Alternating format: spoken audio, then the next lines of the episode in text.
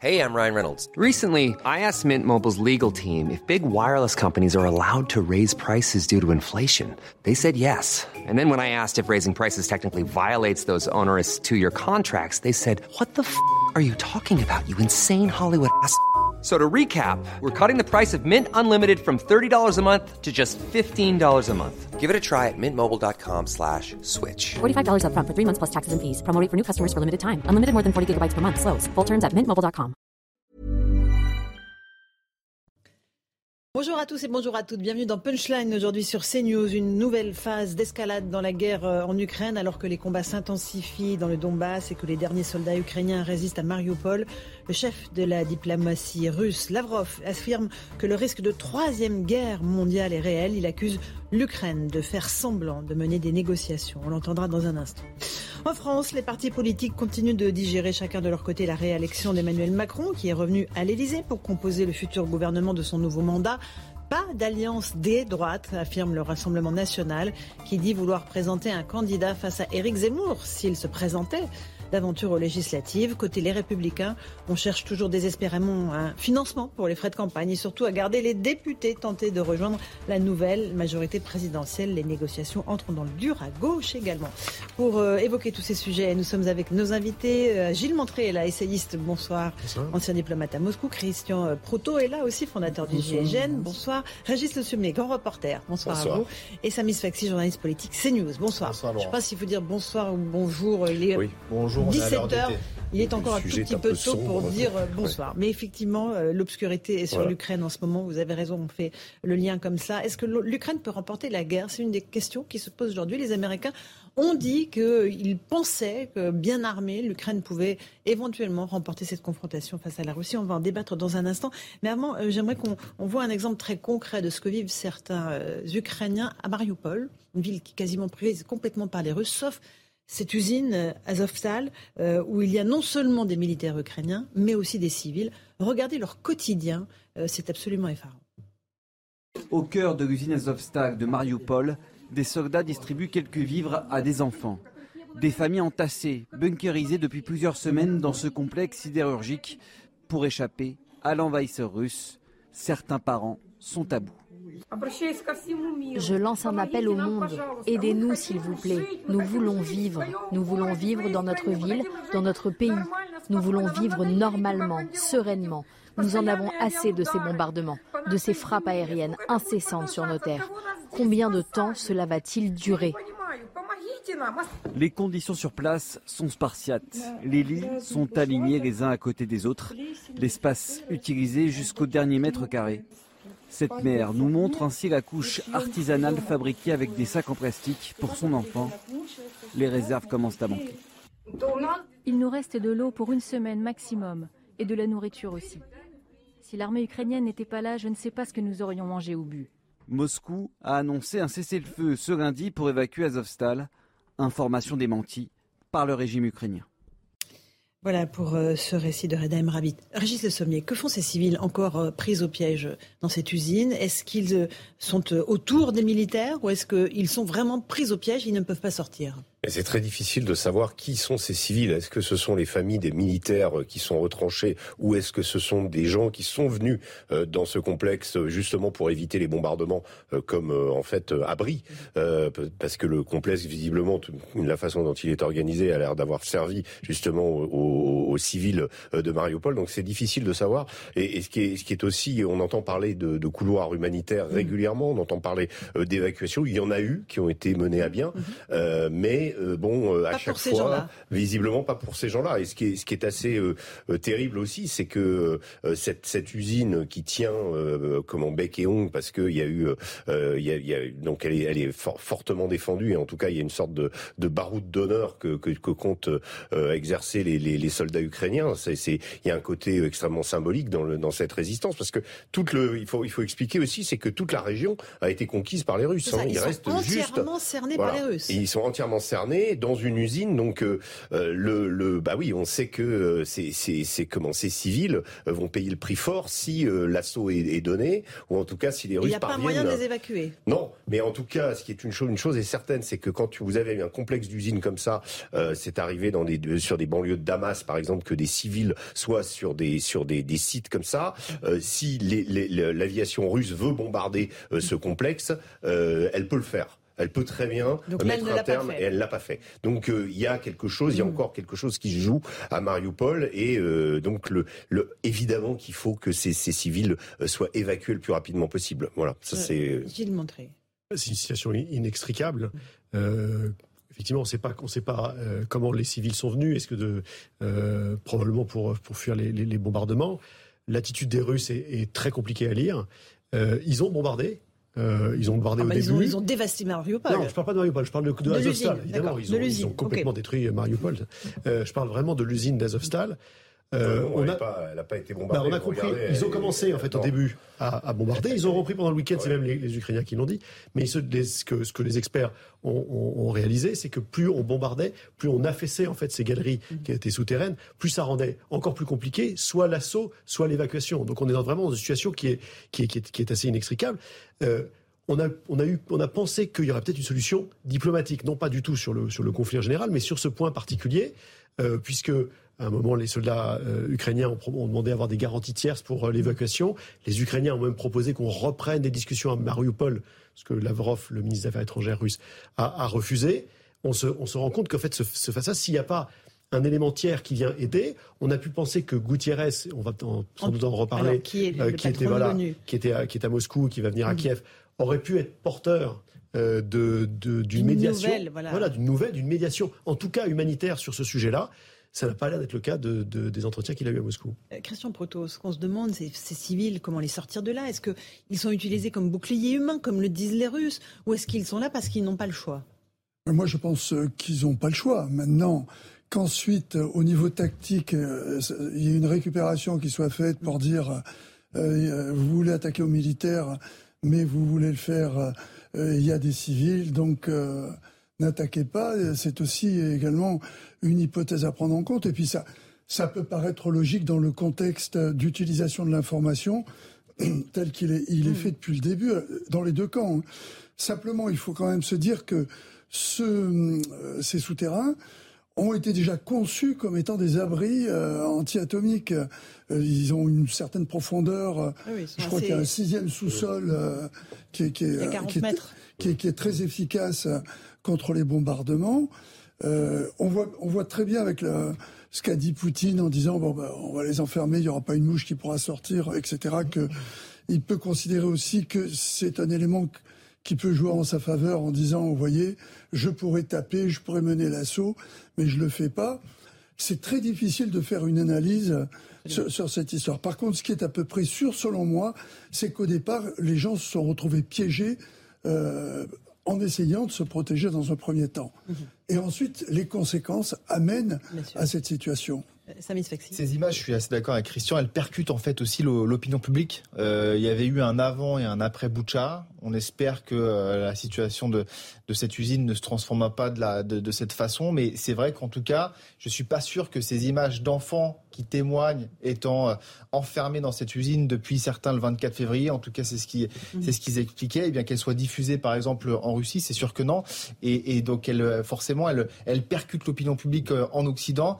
Moi, ça m'avait frappé quand même le cet échange qu'il y avait eu entre euh, Poutine et son ministre de la Défense Shoigu. Il mmh. disait effectivement, je ne veux pas qu'il y ait la moindre mouche qui filtre entre cette usine et, et, et l'extérieur ça montrait la, dé la détermination de, de, Vladimir Poutine. Et pour en revenir à Antonio Guterres, d'ailleurs, il a été très critiqué sur le fait d'aller d'abord à Moscou et ensuite euh, à Kiev. Euh, il a été très critiqué par les autorités ukrainiennes qui ont dit attendez, à Moscou, il n'y a pas de cadavre. Hein. Mmh. Donc euh, il aurait peut-être fallu venir à Kiev avant. Non, il a été critiqué de nombreux points de vue. D'abord parce que depuis le début du conflit, il a été totalement absent. Totalement. Hein, on, est, on est le 25 avril, le conflit est là depuis le 24 février. Il a fallu une lettre de 200 anciens ouais. euh, officiels de l'ONU qui expriment quand même leur stupéfaction que le secrétaire général de l'ONU ne soit pas au centre de la, de la médiation. Il fait effectivement le choix d'aller d'abord à, à, Moscou. Euh, voilà, ça fait, ça fait beaucoup. et pour un résultat dont on comprend pour l'instant qu'il n'est pas sur la table. Euh, Régis Le Sommier, euh, on apprend que la Moldavie, qui est un pays limitrophe mhm. de l'Ukraine, renforce sa sécurité après des explosions en Transnistrie. Expliquez-nous ce qui se joue dans cette région très précisément. Alors, la Transnistrie, ben, on la voit, elle est en, rouge là sur la mhm. carte. C'est l'espèce de petite bande rouge hein, qui est à, l'ouest de l'Ukraine et à l'est de la Moldavie. Alors c'est une, c'est un endroit qui est qui est qui est comment acquis aux Russes. Hein. C'est une, une région sécessionniste de la Moldavie où se trouvent environ 1500 euh, soldats russes, euh, environ 500 000 personnes aussi, euh, qui vivent dans une sorte de république qui reste comment très marquée par le soviétisme ou en tout cas l'ancien régime et qui est fidèle à Moscou. Euh, ce qui est en train de se passer, euh, c'est que oui, il y a eu euh, une, une, explosion dans une radio dans la capitale de, de, de, la Transnistrie et dans une autre ville, et que les Russes ont dit il y a eu des saboteurs ukrainiens qui sont venus et qui ont fait sauter donc mm. une radio, etc. D'où immédiatement, parce que ce qui s'est passé, c'est que moi j'ai eu l'occasion de, de, me rendre à Odessa il y a environ 15 jours, et quand je suis passé, je suis passé par le nord de la de la de la mm. comment de la Roumanie, et j'ai contourné et je suis passé très près de cette Transnistrie. Et, à, à, cet endroit-là, côté euh, ukrainien, eh bien, tous les villages avaient été euh, évacués. C'est-à-dire qu'on traversait des villages vides. Pourquoi? Parce que les Ukrainiens s'attendaient à ce qu'il y ait une offensive de mmh. ce côté-là, euh, qui n'a pas eu lieu. Mais en tout état de cause, regardez, si vous regardez l'état d'avancée des, des, des, troupes russes, mmh. donc en rose, donc la ville de Kherson, mmh. ils sont aux portes de Mykolaïev, qui est là le verrou pour Odessa. Eh bien, la Transnistrie, bah, c'est, elle est, elle est juste à quelques centaines de kilomètres. Évidemment. Et l'objectif des Russes, me semble-t-il, sera de prendre le sud euh, donc euh, toute la, la, façade maritime de la mer de la mer Noire. Ils ont quasiment bon si euh, Mariupol tombe et, et, ce qui devrait être le cas, euh, ils auront donc complètement sanctuarisé la mer d'Azov, mais ils risquent de faire aussi la même chose avec la mer Noire et du coup de contrôler tout le sud et tout l'est du pays, les ressources, l'accès à, à, une façade maritime. Il restera plus grand chose à Kiev et aujourd'hui encore une fois là, ce qui est très intéressant, vous avez souligné tout à l'heure que Sergei Lavrov avait dit euh, nous, nous sommes euh, donc, euh, il y a une menace de troisième guerre mondiale. les, les, Russes ont compris aussi une chose militairement, c'est qu'ils commencent l'approvisionnement en armes de l'armée ukrainienne commence à avoir des effets, et notamment dans l'Est, c'est-à-dire qu'il y a une résistance qui est extrêmement bien organisée depuis 2014, hein, mm. puisqu'il y a la guerre là-bas depuis 2014, mm. mais que cette partie de l'armée ukrainienne, cette armée ukrainienne, elle est extrêmement solide, c'est les meilleures troupes, et euh, Et qu'elles sont très bien équipées. Voilà, elles sont bien équipées, mais attendez, les, les Russes, qu'est-ce qu'ils font? Ils sont en train de s'attaquer au train. Le train, on sait, c'est 600 000 km carrés l'Ukraine, donc des distances très très longues. On prend le train là-bas, euh, surtout des trains de nuit. Ils veulent s'attaquer au train justement pour que ces approvisionnements n'aient pas lieu et pour essayer justement de couper cette armée de l'Est ukrainienne et arriver à, mener leurs objectifs à bien. Il est 17h sur CNews. Tout de suite, euh, le rappel des grands titres de l'actualité avec Mathieu Devez.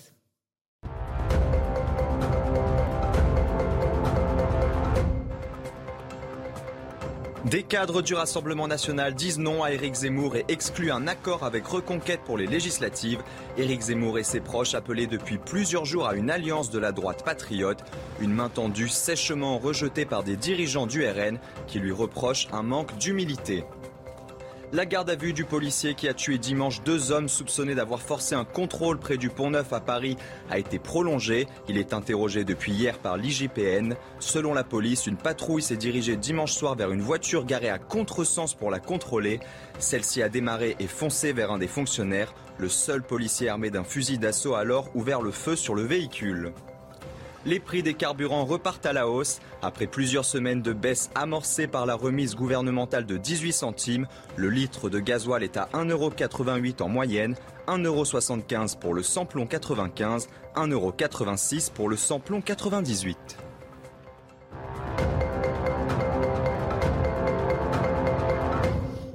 On se retrouve sur le plateau de Punchline avec Gilles Montré, ancien diplomate à Moscou, Régis Le Sommier, grand reporter, Samis Faxi de CNews et Christian Proto, spécialiste des questions de sécurité. Est-ce que l'Ukraine peut remporter la guerre? On en débattait juste avant. La question se pose alors qu'on a assisté aujourd'hui à une escalade dans les mots de la part de Sergei Lavrov, le ministre des Affaires étrangères russe. Il affirme que le risque de troisième guerre mondiale est réel. Explication de Quentin Gribel. C'est un pas de plus dans l'escalade entre les États-Unis et la Russie. 24 heures après la visite du secrétaire d'État américain en Ukraine, Sergei Lavrov, le ministre russe des Affaires étrangères, évoque une potentielle troisième guerre mondiale. Le danger est grave, il est réel, on ne peut pas le sous-estimer. Mais bon, à la guerre comme à la guerre. En réunion avec le secrétaire général de l'ONU, Antonio Guterres, le chef de la diplomatie russe a tenu à saluer l'existence de négociations sans pour autant faire machine arrière sur cette mise en garde.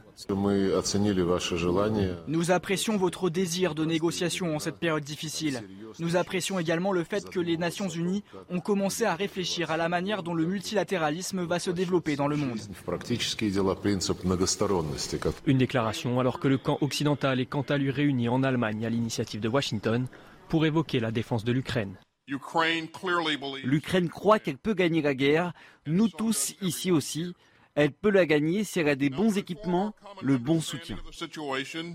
Alors pour soutenir Kiev, l'Allemagne vient d'autoriser la livraison de plusieurs de ses chars, une aide qui s'ajoute aux 700 millions de dollars promis dimanche par les États-Unis. Voilà pour ces explications de Quentin Gribel. Gilles Montré, on voit que le ton monte, hein, Sergei Lavrov monte d'un cran. Euh, risque de troisième guerre mondiale réelle. Euh, le niveau d'armement des Ukrainiens monte. Les Allemands livrent cette fois des, chars. Hein, on passe au cran supérieur.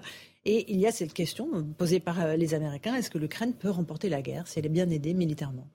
Alors, vous avez raison, Laurence Ferrari. Le point clé, c'est les livraisons d'armes. Hein, parce que Bon, D'abord, euh, il n'a pas, pas explicitement dit qu'il y avait un risque de troisième guerre mondiale. On lui a demandé est-ce que vous pensez qu'on est dans un scénario à la cubaine, qu'on pourra aller jusqu'à la troisième guerre mondiale?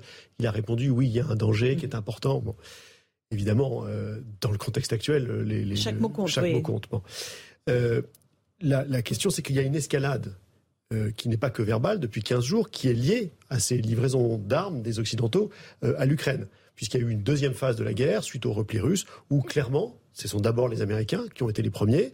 Euh, à livrer des armes plus offensives. Hein. C'était d'abord euh, les radars euh, anti, anti-batterie, les, canons, et puis maintenant on est avec effectivement les chars qui ont été livrés par les Allemands et les Polonais. Les Russes très vite s'en sont émus. ils ont envoyé une note verbale, vous souvenez, à Washington en disant attention, on va vous considérer comme co-belligérant si vous, allez dans cette direction-là. Ça n'a pas empêché les Occidentaux de, de continuer à livrer les armes. Euh, et là, on, sent que les Russes sont un peu, euh, dans leur dernier retranchement, en train de dire, écoutez, on est tout proche de la ligne rouge. Le problème de la ligne rouge, quand on parle de la nucléaire, c'est qu'évidemment, c'est une ligne rouge que, euh, qui, ne peut pas être tracée. Mhm. Si, les, si, les, Russes disaient à un moment, voilà, c'est ça qu'il ne faut pas dépasser, eh bien, le risque, c'est qu'est-ce qui se passe si on le dépasse. Donc, ils jouent avec ça les Américains aussi, hein, puisque vous vous souvenez que ce sont les Américains les premiers à avoir parlé de risque nucléaire, c'était William Burns, sur les renseignements américains, en disant attention, il y a un risque nucléaire.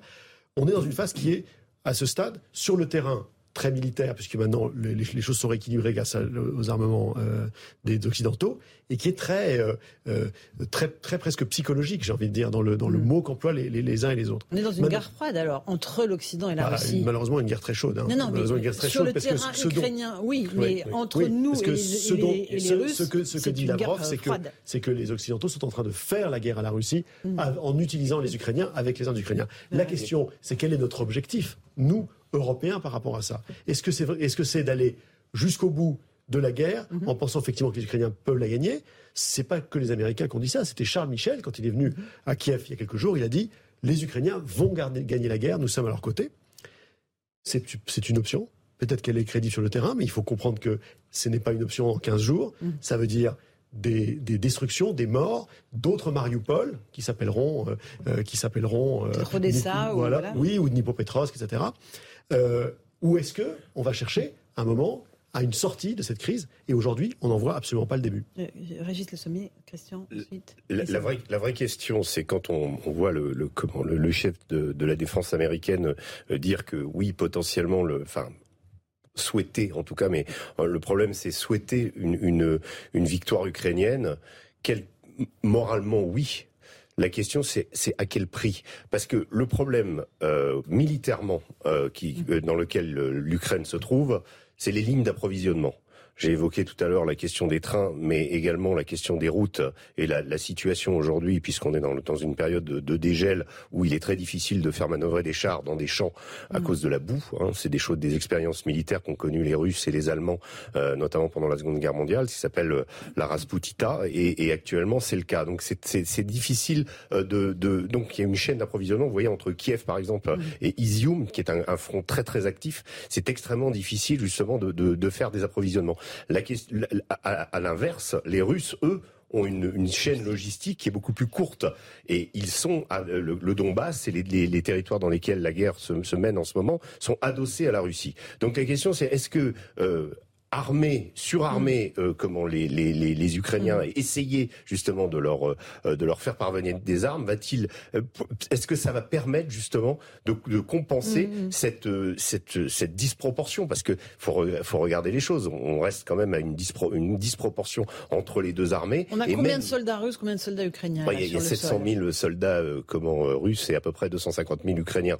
Mais, 700 000 non, en tout, en, tout, en tout, Oui, en Ukraine, moi je parlais. Les, Russes ont énormément de réserves. Ils n'ont pas du tout utilisé leurs, soldats euh, qui sont au, au, au Bélarus, notamment mm-hmm. face euh, face aux nations de l'OTAN. Donc euh, non, ce que ce que je veux dire, c'est que c'est c'est c'est c'est très important. La logistique, c'est la maîtresse des batailles. Mm-hmm. Et là, en, en l'occurrence, les Russes sont adossés. Enfin, le, le, front est adossé. voilà, donc on mm. pourra livrer aux, aux, Ukrainiens des tanks, des missiles, comment extrêmement performants, les former, etc. Je, je, rappelle que la France a, a promis, comment Emmanuel Macron a promis de livrer euh, nos fameux canons de 155 mm, les canons César. Mm. Il va falloir d'ailleurs aussi euh, des instructeurs. Je pense qu'il y aura probablement des forces spéciales qui seront déployées également. Mm. Donc on, on est effectivement dans une escalade. Bien sûr. On, on, a l'image là, juste Régis euh, Lloyd Austin, qui est le secrétaire d'État à la défense américain. Il parle depuis la base de Rammstein euh, en Allemagne, base américaine. Bien sûr. Il est quasi sur le sol américain, c'est une enclave américaine. Et évidemment, on imagine qu'il parle de, d'armement, Christian Proto, et de la façon dont les États-Unis vont continuer à aider de façon massive euh, l'armée ukrainienne à se défendre. Oui, mais je pense que c'est tout le problème. Et là, c'est vrai que c'est un choix géopolitique important. Savoir si on considère qu'il est normal qu'il y ait eu cette invasion et qu'on la laisse faire comme on l'a fait depuis la Géorgie. Il faut quand même pas oublier qu'on a fait des reculades genre Munich depuis la Géorgie en passant euh, par la Crimée. Et, et puis avec le, le, Donbass qui, il faut quand même le souligner, a été pendant des années non pas simplement des, indépendantistes, mm-hmm. mais également euh, des milices genre Wagner euh, qui, qui, soutenaient, la, euh, qui soutenaient ces mouvements indépendantistes. Ils n'ont pas fait la guerre tout seuls, ces gens-là. On est donc face à un choix délibéré de dire soit on amène justement que, à défaut qu'il y ait un gain euh, tactique que quelqu'un ait gagné, c'est qu'un autre ne gagne pas. Et le seul ça, objectif, le seul objectif, absolument. Et le seul moyen que l'on ait, c'est, et là les Russes ont raison, c'est de faire une guerre de substitution. On peut la faire qu'à travers les soldats qui sont des soldats mm. déterminés, parce que eux sont déterminés. On les envahit, ils défendent leur, leur terre. Mm. Il faut pas rêver. La première partie de l'échec russe, elle s'est faite qu'avec les Ukrainiens tout seul.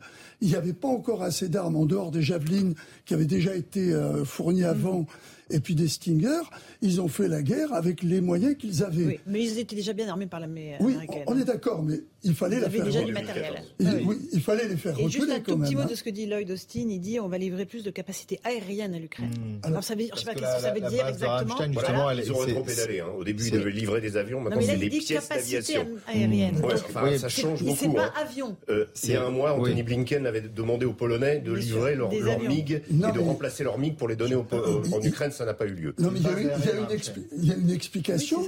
il y a une explication qui est de la sémantique. Est-ce qu'on met des armes offensives ou défensives?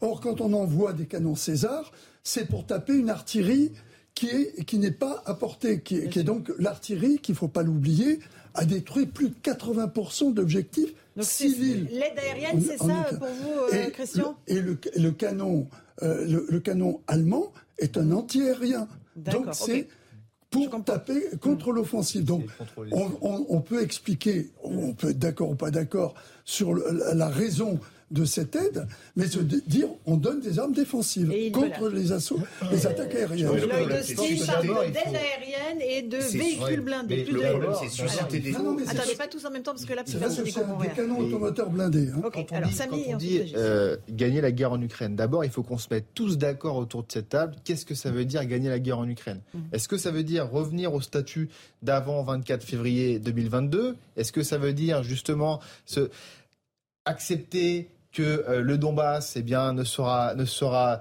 euh, sera en tout cas sous contrôle définitif russe et le sud de l'Ukraine aussi, comme le euh, général russe il y a quelques jours l'annonçait. Donc déjà, sur cette question-là, les Occidentaux et les Ukrainiens, ils ne sont pas d'accord. Ça, c'est une, première chose. Et puis ensuite, la deuxième chose, oui, du côté américain, il y a cette volonté d'aider, de, ne pas que l'Ukraine tombe. Il y avait ce haut responsable du Pentagone qui n'était pas Austin, qui avait dit justement si l'Ukraine tombe, mm. this is the end of the West, c'est la fin de l'Occident. Mm, mm, Donc il y a cette volonté de faire résister, de, en tout cas de, de, de, de ne pas laisser l'Ukraine tomber, mais il y a aussi la volonté, et je suis parfaitement d'accord avec Christian, d'affaiblir le plus possible Vladimir Poutine. On revient juste à cette image qu'on a en direct, Régis Le Sommier. On a donc Lloyd Austin, secrétaire d'État à la Défense américain, euh, qui euh, répond aux questions visiblement euh, de certains journalistes sur la base américaine de Ramstein, base aérienne, évidemment, un véritable hub pour toute l'Europe.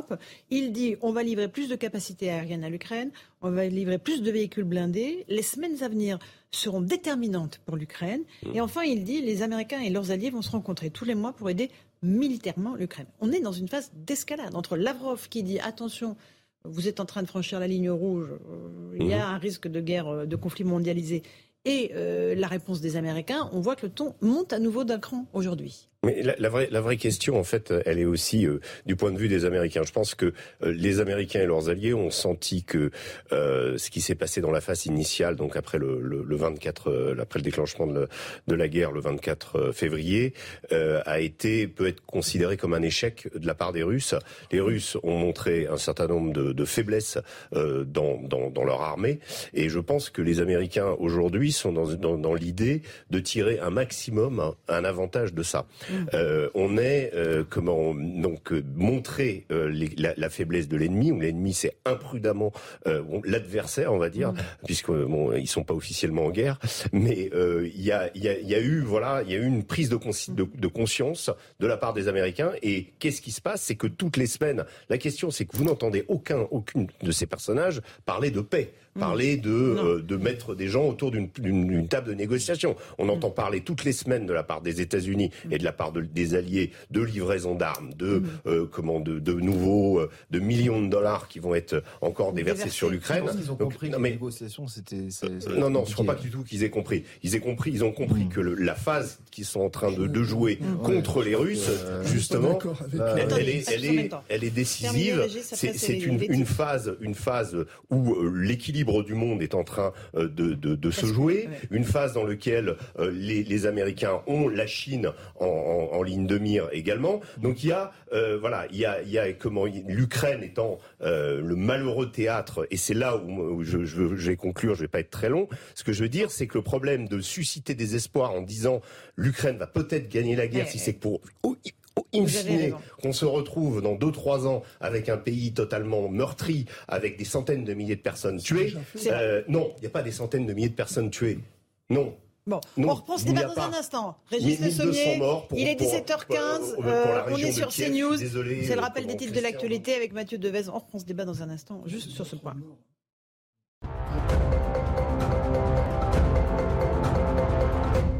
Le parti Les Républicains revendique son indépendance face à Emmanuel Macron, que certains pourraient être tentés de rallier en vue des élections législatives. Il n'y a pas de double appartenance, il n'y en aura jamais, a martelé le président du parti Christian Jacob à l'issue d'un conseil stratégique. Lors de cette réunion, une motion a été adoptée pour affirmer l'indépendance du parti les industriels autorisés à remplacer l'huile de tournesol sans modifier les emballages. L'État autorise pour six mois maximum les fabricants de margarine, chips, sauces, biscuits ou plats en sauce à remplacer l'huile de tournesol dans leurs recettes. La raison des difficultés d'approvisionnement, conséquence de la guerre en Ukraine. Laurent Ulrich nommé archevêque de Paris. Le pape François a désigné l'actuel archevêque de Lille à ce poste depuis 2008 pour succéder à Michel Aupetit après sa démission acceptée en décembre. Ce dernier était contesté pour sa gestion des ressources humaines et plusieurs journaux lui avaient prêté une relation amoureuse, ce qu'il avait catégoriquement démenti.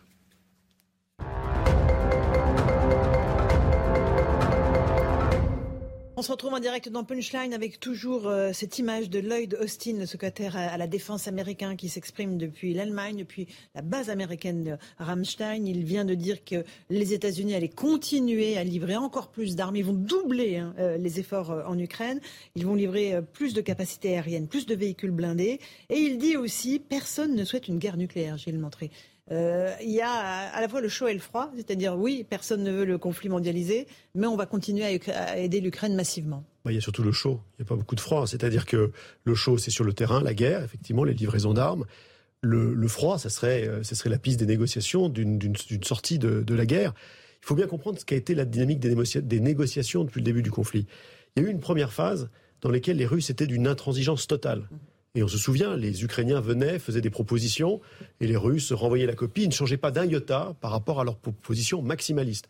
C'était la Crimée russe, le Donbass autonome, mais en fait pro-russe, la langue russe, euh, et la neutralisation, et même la dénazification. Ils avaient un peu évolué là-dessus.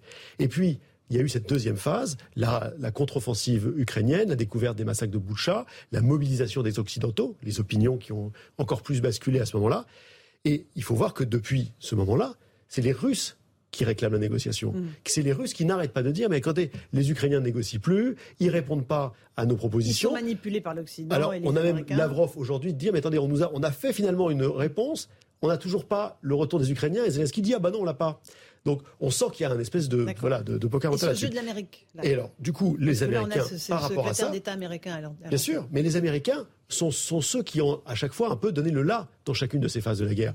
Cette, cette nouvelle phase chaude qui privilégie l'option militaire avec l'idée que l'Ukraine puisse gagner la guerre, elle est partie de, elle est partie de Washington. Elle est partie de la visite de Biden sur le terrain, premier dirigeant occidental, le premier qui a rencontré les ministres des Affaires étrangères et défense ukrainiens. Et ensuite, c'est toujours les États-Unis qui ont été les mieux disants.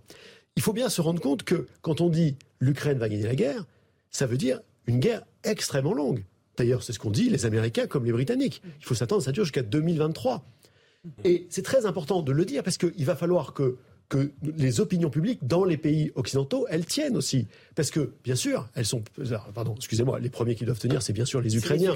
C'est l'horreur d'un conflit qui va durer jusqu'en 2023. Mmh. Et l'héroïsme dont on espère qu'il va mmh. tenir, il va forcément aussi pas non pas s'émousser l'héroïsme, mais il va y avoir, il va y avoir une, baisse de morale euh, qu'on perçoit déjà d'après certaines indications sur l'est du pays. Mhm. Mais il faut aussi que les opinions occidentales tiennent, parce qu'il va falloir tenir les sanctions, les hausses de prix. On voit que l'essence a mhm. encore augmenté aujourd'hui et est reparti à la hausse. Mhm. On parle de 2023. Et donc, bien sûr qu'il y a la possibilité qu'il y ait ce soutien dans la durée. D'ailleurs, les Italiens ont lancé un grand plan thermostat pour que civilement tout le monde aide à utiliser moins, consommer moins de gaz. Mais il faut que les choses soient dites et clairement pour qu'elle soit acceptée, que l'on comprenne, que l'opinion publique comprenne mmh. qu'on s'engage maintenant dans un soutien très long pendant, pendant 18 mois, durable à l'Ukraine et qu'il va falloir tenir. Et qu'il va falloir tenir en livraison d'armes à l'Ukraine et, aussi en armement propre pour chacun des pays, puisque tous les pays, en tout cas européens, ont décidé de relancer une phase et en résistance économique. Et en résistance économique. Cette sur... moi, je mettrais un bémol à cette surenchère américaine qui, euh, euh, on l'a déjà vu, hein, il faut regarder un peu l'histoire récente et puis regarder, euh, peut-être essayer d'être moins naïf sur ce qui peut se passer. Les Américains sont dans, justement dans une espèce d'escalade parce que c'est dans leurs intérêts aujourd'hui. Euh, bah, la vraie question, c'est si, si, tout ça est fait pour euh, dans quelques années voir un retrait euh, comme le retrait qui a été opéré d'Afghanistan ou voir ce qui est resté euh, d'Irak après l'invasion américaine, j'ai envie de dire là oui, ce sera vraiment tout ça pour ça. Et comme je, je le répète, ça sera les, les, les perdants là-dedans, ce seront les Ukrainiens, les Ukrainiens qu'on aura poussé à faire la guerre pour in fine se désengager ou faire un comment euh, parce que les Américains sont coutumiers du fait. Ils se sont ils sont partis du Vietnam, ils sont partis. Je veux dire dans leur histoire, euh, les, les, les grandes interventions les grandes interventions américaines se sont soldées par des désastres pour les pays. Là, c'est la Russie qui envahit. Oui. Pas les je n'ai pas dit que Mais la question, c'est la Russie qui envahit. Hein. La, question, je parle de pays que les Américains, dans, les, dans lesquels les Américains ont procédé à de larges, euh, mm. comment, ont envahi d'ailleurs pour ce qui est du, du de l'Afghanistan et de l'Irak, mais ensuite ont essayé justement des livraisons d'armes, ont tenté des, des, choses. On a un peu la mémoire courte en, en regardant tout ce qu'ils ont laissé à Kaboul aux talibans. Excusez-moi, les talibans, ils n'ont pas changé d'un iota et les Américains sont partis la queue basse. Donc, est-ce que ça va être un, scénario comme ça Vous avez raison de, de poser la question. Christian non, mais a raison de poser la question, mais moi je pose. La... Il faudrait pas faire ce qu'on appelle l'inversion de la preuve et la charge de la preuve. Jusqu'à preuve du contraire, c'est l'Ukraine qui a été envahie. Ah l'agresseur, c'est la Russie. Non mais euh, Régis, j'ai bien, non mais que derrière il y ait des arrière-pensées chez les Américains, c'est c'est un pléonasme. C'est pas c'est pas le problème. Là, on parle de l'Ukraine. L'Ukraine euh, actuellement a permis cette situation militaire a tenu en échec. Et je me souviens que même sur ce plateau, il y a, il y a 50 jours, tout le monde donnait 3, 15 euh, jours au maximum à l'Ukraine. L'Ukraine, il n'y a pas que les armes, il y a la détermination des hommes. Et en face, on n'a pas la même détermination. Parce que c'est un les pays Les soldats ukrainiens savent pourquoi ils se battent, mais pas les soldats russes. Et, pas, pas les... et moi, je crois beaucoup à ça également. Et tant qu'on donnera le sentiment que l'Ukraine qui est un pays, une nation, ce qu'a toujours refusé Poutine. Il l'écrivait au mois d'août. On lit Poutine dans le texte, il dit l'Ukraine, c'est une partie de la Russie. Point. Donc, à partir du moment où l'Ukraine fait nation, l'Ukraine, si on veut qu'effectivement ce que l'on pense de l'Europe et de son contour puisse se faire exister euh, en dehors, bien évidemment, de, toute la problématique que posera le problème avec les Américains après coup, qui, d'une certaine manière, ont intérêt à ce qu'on euh, défende. Ah mais ils ont intérêt à ce que la Russie soit affaiblie. Il l'a dit euh, texto, M. Austin. Nous souhaitons que les Russes n'aient pas les mêmes capacités pour intimider les autres États. Donc c'est pour eux, ça résout un vrai problème. ça résout un vrai problème d'éventuels. Je, je, vous souvenez au début du conflit, on a dit euh, oui, on pousse la Russie dans les bras de la Chine. Si on, et si la Russie est affaiblie, ça va devenir un boulet pour la Chine. Mm. là, là, aussi, regardez la perspective, prendre un peu de recul aussi.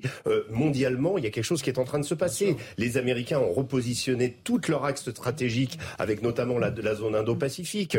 On en a fait les frais avec, le contrat euh, d'armement euh, des sous-marins australiens. Euh, je parlais, j'évoquais l'Afghanistan tout à l'heure, qui ne n'avait plus d'intérêt géostratégiquement pour eux. Et, et donc là, voilà, donc là, au contraire, ils ont compris qu'il y avait un intérêt pour eux dans dans cette espèce d'immense partie qui est en train de se jouer mondialement, d'un repositionnement de l'axe du monde. Et la question de la résistance de la Russie, elle est capitale en économie, parce qu'on n'évoque pas la question économique.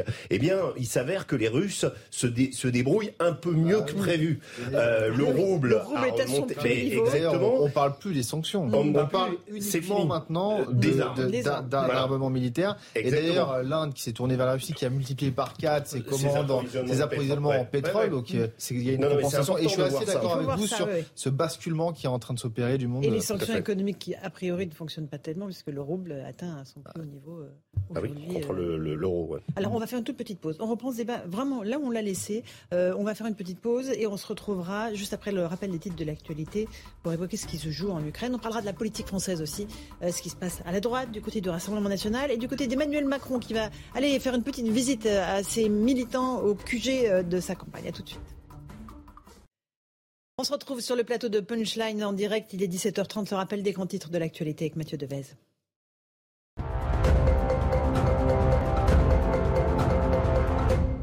Plus de peur que de mal à la centrale nucléaire de Tchernobyl. Le niveau de radioactivité se situe dans la normale. Déclaration sur place du chef de l'Agence internationale de l'énergie atomique. La Russie se dit prête à coopérer avec l'ONU pour aider les civils en Ukraine. C'est ce qu'a déclaré le ministre russe des Affaires étrangères Sergei Lavrov lors d'une réunion avec le secrétaire général de l'ONU Antonio Guterres. Ce dernier appelle l'Ukraine et la Russie à travailler en coordination avec l'ONU pour permettre l'ouverture de couloirs humanitaires en Ukraine. Au deuxième jour du procès de la catastrophe ferroviaire de Bretigny, la SNCF conteste les fautes reprochées. Trois prévenus sont jugés depuis hier devant le tribunal correctionnel d'Evry et jusqu'au 17 juin pour homicide involontaire et blessures involontaires après le déraillement d'un train le 12 juillet 2013 qui avait fait sept morts et des centaines de blessés.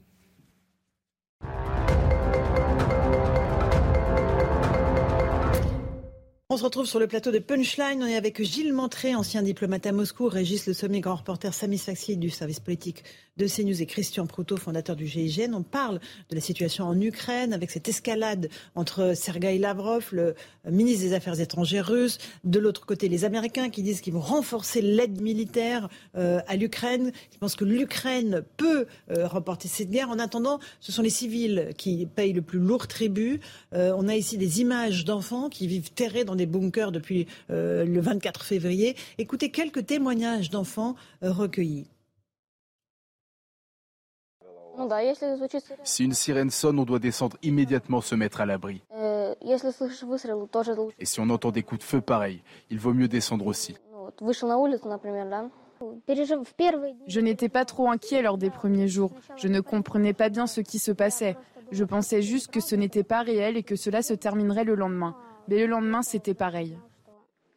Je ferai un vœu pour mon anniversaire ou pour le nouvel an afin que cette guerre se termine au plus vite. Je pense que la guerre ne se terminera pas tout de suite, mais dans quelques semaines. Voilà pour ces témoignages d'enfants euh, depuis euh, la ville de Kharkiv, euh, Kharkov en ukrainien. On, peut s'attendre, Gilles Montré, à un conflit long, donc on, le disait tout à l'heure. S'il y a un tel armement, un tel niveau d'armement de la part des alliés, si on, fournit à l'Ukraine, et, c'est absolument normal, de quoi se défendre contre l'invasion russe, il va y avoir un, un très très lourd tribut côté civil. Oui, il y avoir un très lourd tribut côté civil, côté militaire aussi. Euh, le conflit dans le Donbass, il faut bien comprendre, en fait, il, date depuis 2014, ce conflit. Hein. On a deux armées qui se font face, qui connaissent parfaitement le terrain, qui ont creusé des tranchées, des, qui, ont, qui, ont, qui ont construit des, des, des, des défenses extraordinairement solides, euh, des villes qui vont continuer à être bombardées, euh, de nouveaux Mariupol qui, qui vont s'ouvrir. Euh, et c'est ça la, la, vraiment la question centrale. Moi, ce qui me trouble aujourd'hui, c'est pas qu'on livre euh, des armes de plus en plus offensives aux Ukrainiens. Heureusement, on aurait dû le faire d'ailleurs depuis le début. C'est ce qui permet à l'armée ukrainienne de, voilà, de, mhm. de, de, relever, de, de, combattre les, Russes et d'inverser le rapport de force tel qu'il était au début. Mais sinon, l'Ukraine serait russe. Alors on se parle. Hein. Je ne sais pas si elle serait, russe. C'est très difficile de contrôler un pays, euh, je veux dire, même, même sans armement, pour une armée, de contrôler un pays entier qui est, qui est, qui est ils, auraient peut-être pris Kiev, mais enfin, en tout cas, ils auraient vraiment encerclé Kiev. Ils voilà, je sais pas s'ils auraient, ils seraient rentrés dans Kiev. Donc, on a raison d'être militaire. On a raison de continuer les sanctions économiques. On disait tout à l'heure qu'il n'y a plus de sanctions économiques. Il y a un sixième paquet qui est à l'étude en ce moment, qui va porter sur le pétrole et qui va probablement conduire à un embargo sur le pétrole russe. Alors pas tout de suite, il va falloir six mois, c'est ça le problème de ces sanctions, mettent beaucoup de temps à, être mises en œuvre. Mais tout ça, ça n'a de sens que si on discute en permanence, mhm. en, parallèle. Et là, aujourd'hui, il n'y a plus du tout de négociation. Quand on entend les Russes dire, mais appeler à des négociations, évidemment qu'il y a du cynisme, évidemment qu'il y a toujours un double discours du côté des Russes, mais s'il y avait ne serait-ce qu'une étincelle d'espoir, il faut la prendre. Il faut continuer ces discussions. Parce que les Américains sont très loin du conflit. Que ça dure jusqu'en 2023, dans le fond, c'est supportable pour eux. Ils ne payent pas non plus le prix des sanctions économiques. Les Ukrainiens, aujourd'hui, vu les atrocités mmh. communistes, vu tout ce que chacun qui a perdu un père, un frère, une sœur, évidemment, qui sont prêts à se battre jusqu'au bout. Mais est-ce qu'on souhaite vraiment voir cette boucherie jusqu'en 2023 en payer les conséquences? Et les Russes sont très cyniques par rapport à ça. Il y a un article qui est sorti il y a deux jours dans RIA Novosti en disant, mais vous savez, les Européens, ils vont craquer. Ils vont craquer parce qu'ils ne vont pas supporter le coût, le coût moral, psychologique de cette guerre. Ils vont pas accepter les sanctions. Et puis surtout, ils vont pas réussir à accueillir tous les réfugiés ukrainiens qui vont être de plus en plus nombreux. Et, et au-delà des réfugiés ukrainiens, les réfugiés africains, les réfugiés de, du Moyen-Orient, qui, devant la famine alimentaire qu'on nous annonce pour l'année prochaine, vont évidemment affluer chez nous. Et les Américains sont très loin de tout ça. Hein. Leur sol est très, très préservé de tous ces problèmes. Il ne faut pas le faire. Ça veut mm. dire qu'il faut en mesurer les conséquences et se préparer pour, pour, pour, pour, cette option et garder en parallèle l'option d'une sortie du conflit. Gilles, euh, Régis Sommier, N'oublions pas aussi euh, les, les Britanniques, hein, qui sont aussi très euh, très offensifs, même parfois plus en pointe que les Américains, et qui ont dit là non seulement qu'ils livraient des armes, eux ils le font depuis le début, hein, depuis le début du conflit assez massivement, mais ils ont évoqué d'ailleurs le fait que leurs armes soient utilisées contre le territoire de, de la Russie. Et ils ont dit clairement, hein, donc le ministère de la, de la, Défense britannique a dit que ça les dérangeait pas si leurs mmh. armes étaient utilisées, ce qui est une, une escalade supplémentaire. Hein. Si des armes britanniques ou des armes américaines sont utilisées par les Ukrainiens pour cibler le territoire de la Russie, évidemment la Russie va en faire un, un comment un casus belli supplémentaire. Maintenant, la, la, la vraie question, je, je, je, je, voulais juste revenir sur la question de euh, l'Ukraine peut gagner la guerre. Quand on sort ce genre de phrase, on a intérêt à ce que l'Ukraine gagne la guerre, parce que si c'est pour faire naître des espoirs, des gens qui vont aller mmh. euh, comment combattre, qui vont mourir pour, euh, in fine, ne pas être capable de tenir nos promesses. Et là, la vraie équation sur laquelle euh, Poutine compte, c'est justement cette lassitude des opinions publiques, le fait qu'il y ait des conséquences, on en a déjà parlé, économiques sur, nos, sur nos pays, et que la Russie s'en tire mieux que prévu. Si c'est le cas, et si Poutine, qui a en effet intégré totalement tous ces paramètres de, des, des quatre, je crois qu'on est à, 6 millions d'Ukrainiens maintenant qui sont comment, dans, les, dans les territoires de, de, de l'Union européenne, euh, si le poids de cette migration, le poids des famines euh, provoquées justement mm. par cette crise euh, alimentaire également, eh bien, il aura gagné quelque part. si, si, mm. si, ça s'avère exact. Et, si, l'Ukraine en plus ne gagne pas la guerre, là, il aura tout gagné. Rapidement, Christian Proto, et après on avance. Alors, gagner la guerre, je pense qu'effectivement, c'est pas la, la terminologie qui convient. C'est arrêter la progression de, des Russes. Et je pense que c'est la chose qui va arrêter les Russes parce que ils s'épuisent, ils sont sur une guerre conventionnelle qui très coûteuse en hommes. Le matériel, ils s'en fichent. Hein. On voit euh, l'Ukraine est en train de devenir euh, une usine à ciel ouvert de ferraille. Hein. Donc, euh, on, on, petit, ça, c'est pas ça qui va les arrêter. Mais le fait de plus progresser mmh, mmh. va être, d'une certaine manière, la, la raison de se dire l'Ukraine a gagné parce qu'ils n'ont pas gagné. Et c'est ça vers ce. Et le plus dur commence peut-être dans le dos. Voilà. Et c'est ce qui va ouvrir la possibilité d'une négociation. C'est ce qu'on dirait aux échecs pattes. Au-delà d'une troisième, guerre mondiale, on va déjà vers une déstabilisation mondiale. Parce que on entre là dans un nouveau quinquennat quel va être l'impact de cette guerre sur le long terme ici en France, chez nous? Ça va être quoi? Ça va être le prix de l'énergie qui va encore continuer à exploser, le prix de la, baguette, on en parlait pendant la pub, qui va exploser, et quelle va être la réponse d'Emmanuel Macron? En fait, cette guerre, elle va écraser sans doute la réforme des retraites elle va sans doute écraser la politique intérieure pendant tout le quinquennat. C'est presque une certitude parce que il va falloir arroser à un moment donné. Il va falloir. il va falloir euh, aussi réformer. Euh, il, va falloir réformer. il va falloir réformer. Hein. Mais si vous n'arrosez pas et si vous ne faites pas des chèques justement, des chèques carburant, des chèques énergie, des chèques, des chèques baguettes, vous n'aurez pas des gilets jaunes. Vous allez avoir des gilets jaunes puissance 10, pas qu'en France, mais dans les autres pays. Donc c'est pour ça. La dernière fois, au dernier Conseil européen, juste pour terminer, mhm. c'était ça aussi la discussion. C'était comment est-ce qu'on va faire pour faire une dette commune pour un moment donné soulager les peuples et soulager surtout la colère des, du peuple européen. Ça nous fait la transition avec la situation euh, politique euh, française. Merci beaucoup, euh, Samis Faxi. le président Macron, le soir de son élection, a dit Je crois que le plus dur commence. Il a ô combien raison. on va voir que dans un instant, il va se rendre à son QG où se trouvent ses militants pour les remercier de, l'investissement, puis parler des législatives. On va s'intéresser à ce qui se passe du côté du Rassemblement national qui a été donc défait lors de cette présidentielle. et il y a la question des alliances qui se posent évidemment, en vue de cette bagarre des, législatives. Alliance refusée pour l'instant avec le parti d'Éric Zemmour, Reconquête.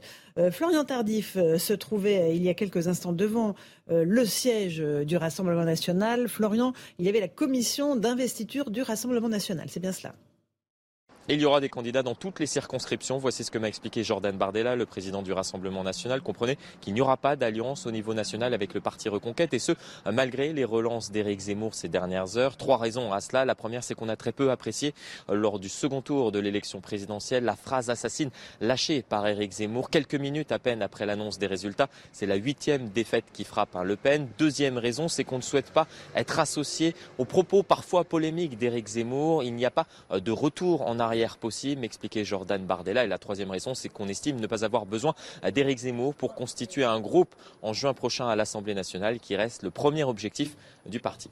pas d'alliance, a priori, avec le parti de Éric Zemmour, Gilles Ventré. Ça paraît assez logique au regard de ce qu'il a dit dimanche soir, le soir du second tour. Oui, alors, par rapport à ce qu'a dit effectivement Éric Zemmour, et puis par rapport au positionnement que va avoir le Rassemblement national, et puis par rapport simplement à l'arithmétique électorale. Ce qui a complètement changé par rapport à 2017, c'est que cette fois-ci, Marine Le Pen au second tour est arrivée en tête dans 30 départements en France. C'était deux départements en 2017. Donc elle a la possibilité d'avoir cette fois-ci un groupe important de députés. Et pas, pas au niveau de ce qu'elle représente dans le pays au second tour, et ça pose à nouveau la question de la proportionnelle, mais même dans le scrutin majoritaire, le sondage qui est sorti à risque, vous savez, juste après le second tour, lui donne quand même mmh. un groupe à presque... oui, oui, même 90 hein, sur certaines projections. Ça, reste des projections Ça reste des projections, il n'y a que des cas particuliers, ce qu'il va falloir, mmh. dans chaque circonscription, mmh. elles sont Déjà que les sondages peuvent se tromper, mais alors pour l'initiative, c'est extraordinairement compliqué. Mais ce que je veux dire, c'est que on est quand même dans cet ordre de grandeur-là. Donc pas du tout dans les quelques députés euh, RN quand on, qu'on avait sept députés. Voilà, sept députés aujourd'hui. Il y en avait encore moins dans la législature précédente. Donc ils ont envie de, constituer leur propre groupe sans aucun compromis. Je pense que euh, la vengeance est un plat qui se mange froid, que Marine Le Pen, mhm. elle en a conscience, qu'elle a euh, traversé le désert entre octobre et janvier, et que maintenant, ça y est, elle rend quelque part coup pour coup. Et que, euh, comme le disait euh, très bien elle n'a pas besoin du, de, reconquête, en tout cas à l'échelle nationale, elle n'en a pas besoin. Il n'y a pas une circonscription, pas une, à part le 16e à Paris, où Éric Zemmour a fait plus de 15%. Pas une. Et dans, le, dans, le, 16e, il a fait. Et il a fait autour de 16. Voilà. Donc, euh, je veux dire, elle n'a pas besoin d'Éric Zemmour. Et ça va poser une question centrale c'est quel est l'avenir de Reconquête sans député? Parce que si vous n'avez pas de député, vous n'avez pas de financement public. Et donc, quel est l'avenir de votre parti si vous n'avez pas de quoi le, le, le, financer? Donc là, pour Éric Zemmour, on est vraiment à la croisée des chemins. Euh, est-ce qu'il va réussir à, à, à, eh bien, à, rendre pérenne son, son, son parti avec euh, d'autres alliances? Enfin, je, c'est très compliqué pour lui, je pense. Là. Euh, Christian Proto, sur cette oui, je partage complètement. Mésalliance à droite. Euh, oui, voilà, je partage complètement cette analyse, avec en plus cet intérêt pour, euh, pour Marine Le Pen de ne pas se priver de ce chiffon rouge qu'a représenté Zemmour par mm. rapport à, à sa droite. Donc, ça l'a ramené, elle, paradoxalement, un peu moins à droite. Donc, je suis une avant le premier tour. Avant le premier tour, une partie de son succès vient vient de ça. Je vois vraiment pas pourquoi elle, lui, ferait euh, une petite escalade pour la première marche, mm. puisqu'elle peut, comme le calcul que faisait Gilles et, l'analyse qui vient d'être faite le montre, elle peut très bien être cette fois-ci à part entière avec son, groupe, sans avoir, besoin d'avoir un, un Éric Zemmour qui va dire en permanence le prochain euh, candidat crédible c'est moi parce que euh, ah, bah Le Pen c'est c'est pas le, nom qui porte chance. Régis Le Sommier. Bah, moi je pense qu'il y a une blessure euh, très profonde chez Marine Le Pen. Il il faut pas oublier non seulement Éric Zemmour à un moment est, monté jusqu'à 17% on l'a vu elle par contre son, dans les sondages comment fléchir. il y a eu les les, les, les, comment ceux qui sont partis des affections jusqu'à sa propre nièce qui a rejoint euh, le, parti rival et elle, elle s'est retrouvée presque seule. C'était toutes les semaines, on disait qu'elle va être le nouveau lieutenant de Marine Le Pen qui va euh, passer chez Éric Zemmour. Je pense qu'elle l'a vécu stoïquement en apparence. Elle a dit, elle a fait bon, euh, euh, passer le mot que euh, elle avait affronté, mais en fait, en réalité, non. Je pense que c'est ça, c'est vraiment la, blessure est profonde là. Mm. Ensuite, je suis tout à fait d'accord avec la, question stratégique. À partir du moment où on représente 41, on n'a pas besoin de, quelqu'un d'autre. Quoi. Et sans doute qu'il y aura, si Éric Zemmour trouve une circonscription où il faut se présenter, un candidat du Rassemblement national en face. Et ça, c'est vraiment important, Samy Sfaxi. Hein. Bien sûr, c'est important. Et encore une fois, on peut avoir une assemblée sans, euh, sans aucun euh, député reconquête. Et, ça va poser une, une vraie question pour le. D'ailleurs, pour tous ceux qui sont partis aussi, dire Nicolas Bay. Alors peut-être que Guillaume Pelletier, par exemple, qui était LR, peut-être que lui. Euh, oui, il est sénateur. Mais peut-être que il y aura peut-être une exception pour Peut-être qu'il peut être, être élu, mais, mais c'est vrai que ça va être, ça va être compliqué. La, la question, encore une fois, du, du financement, c'est une question. Mais moi, je ne comprends pas en fait la stratégie d'Éric Zemmour mm. de taper à la fois sur le nom Le Pen et ensuite de lui tendre la main. Mm. Je pense que Marine Le Pen, c'est un animal politique qui a plus de 30 ans d'expérience et qui connaît parfaitement tous les rouages de la mm. politique et toutes les alliances qu'il faut faire. Et, donc là, euh, là, pour elle, elle, elle, a qu'à dérouler le, son, son, son, programme et elle a qu'à dérouler sa stratégie et elle peut presque terminer le parti Reconquête. Allez, on continue ce débat sur le Rassemblement national et la droite dans un instant, mais tout de suite après le rappel des titres de l'actualité avec euh, Mathieu Devez.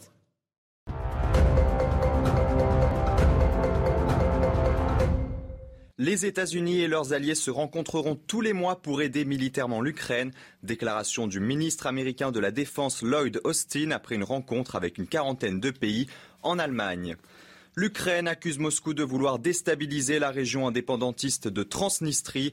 Une série d'explosions se sont produites hier et aujourd'hui dans cette région soutenue par Moscou, qui a fait sécession de la Moldavie lors d'une guerre en 1992.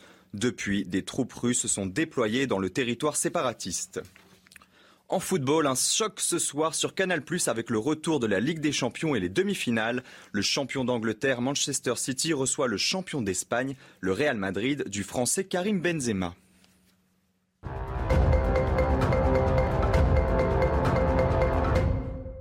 On se retrouve sur le plateau de Punchline pour évoquer la situation au Rassemblement national. On va écouter Jordan Bardella qui conserve donc la tête du mouvement euh, pour mener la bataille des législatives. Pas d'alliance de parti selon lui. Écoutez-le. Euh, non, il n'y a pas d'alliance de parti, mais le, Rassemblement national, qui est la première force d'opposition aujourd'hui, telle que l'ont souhaité les Français, a vocation à accueillir en son sein des gens qui viennent d'horizons euh, différents. Donc il n'y a pas d'alliance de parti, mais le Rassemblement national peut être amené à soutenir euh, des, gens qui font le choix de le rejoindre, qui font le choix de travailler avec lui. moi, je regrette qu'Éric Zemmour ait eu des mots extrêmement agressifs, brutaux contre Marine Le Pen au soir du second tour alors qu'il devrait être dans une posture d'apaisement, de, de, rassemblement, s'il souhaite travailler avec nous, alors qu'il n'a pas pu se qualifier au second tour. Voilà pour ce que dit Jordan Bardella, il n'a pas tort. Première force d'opposition, le problème c'est que la réalité de l'Assemblée nationale, c'est que le Rassemblement national n'est pas la première force d'opposition. Ce sont euh, évidemment euh, les Républicains qui sont le premier groupe euh, derrière la République en marche, il le montrer. il va falloir transformer l'essai dans, dans les législatives. Oui, bien sûr. Alors d'abord, le premier groupe pour l'instant d'opposition dans les sondages, c'est plutôt la gauche. Hein. on en reparlera. Euh, c'est la France insoumise et le bloc populaire qui sont en train de créer. Alors du côté du, Rassemblement national. Euh, ce qui est important, comme toujours, c'est les tendances. Euh, ce qui, le résultat quand même de dimanche, c'est que par rapport à ce qui avait été les, les premiers sondages de l'entre-deux tours, Marine Le Pen a complètement décroché. C'est pas que le débat, hein, c'est pas que le grand débat, hein, c'était c'est l'ensemble de ses prises de position. Est-ce que cette trajectoire va se poursuivre? Est-ce qu'il va y avoir suffisamment de débats dans cette, dans cette, euh, dans cette entre-deux élections, entre les présidentielles et les législatives, pour que ce phénomène qui en fait a joué, qu'est-ce qui a joué entre les deux tours? C'est que finalement, confronté vraiment à ces propositions-là, et pas beaucoup entendu, Marine Le Pen, mm. elle s'était réfugiée dans une image voilà, mm. plus modérée. Euh, euh, mais une fois qu'on a commencé à entendre ces propositions, et eh ben finalement, la courbe a baissé. Est-ce que on va repartir sur... entre les deux tours Entre les deux tours, bien sûr. Parce qu'il y a eu aussi le matraquage sur l'extrême droite. Oui. Non, non, mais il y a eu le matraquage sur l'extrême droite. Il y a eu aussi ça. Le programme, on l'avait tous depuis déjà. Non, non, non, mais pardon, ce que je veux dire, c'est que on a commencé à parler, de parler des propositions du Rassemblement national dont on n'avait jamais parlé avant le premier tour. On a parlé de l'interdiction du voile dans la rue. On a commencé à parler de ce qu'étaient les mesures de pouvoir mm. d'achat de, Marine Le Pen, notamment les exonérations fiscales. Euh, voilà. Et ça, à l'épreuve la position sur l'Europe, mm. sa position sur l'OTAN, et on s'est rappelé, on le savait, on l'avait oublié, qu'il y avait toute une série de propositions qui, qui n'avaient pas, qui, qui, qui, n'attiraient pas ses électeurs, qui avaient en fait, comme on disait, bien sûr qu'on les a évoqués bien avant le premier tour, notamment euh, lors des émissions spéciales dans les, sur les chaînes info, tous ces points de détail, euh, tous ces points du programme, pardon, ont été largement évoqués. Il n'y a pas eu de débat de toute façon générale, c'est pas particulièrement sur les propositions du RN. Il n'y a pas eu, avant le premier tour, de discussion sur le fond, sur les programmes, ni des uns ni des autres. Il y a eu entre les deux tours, parce que voilà, il y avait deux candidats, on a commencé à regarder. Et là, elle a baissé. C'est juste factuel. Elle, était, elle était, voilà, elle avait son paratonnerre Zemmour, elle avait aussi le paratonnerre de l'absence de débat, qui quand même lui a bien servi. Et donc, on avait des, des sondages très serrés après le premier tour. Ils se sont desserrés et on a vu le résultat. Est-ce que on va repartir dans autre chose? On va reparler de l'Ukraine, du nouveau gouvernement, on va oublier, et puis il n'y aura pas de débat, mm, mm. et elle va pouvoir peut-être se refaire une santé grâce à ça? Ou est-ce qu'on va rester dans la discussion sur le fond? Et à ce moment-là, la tendance, elle est mauvaise pour le RN. Un petit mot, Samis Faxi On parlera des Républicains Sur, euh, sur les, législatives, rappelez-vous, en 2017, euh, les députés de la République en marche avaient été élus, ils étaient inconnus, mais ils mettaient un t-shirt avec la photo d'Emmanuel Macron et ils étaient réélus. Là, est-ce qu'on va voir ça avec euh, Jean-Luc Mélenchon, par exemple, sur le bloc de gauche? Parce que mm. c'est ça aussi la question qui va se poser. C'est justement euh, quel, quel, Alors, je ne sais pas si on a l'affiche. Je vais juste vous la montrer, Samy, parce que vraiment, elle est, elle, est, elle est pas mal. regardez l'affiche de campagne de Jean-Luc Mélenchon pour les législatives.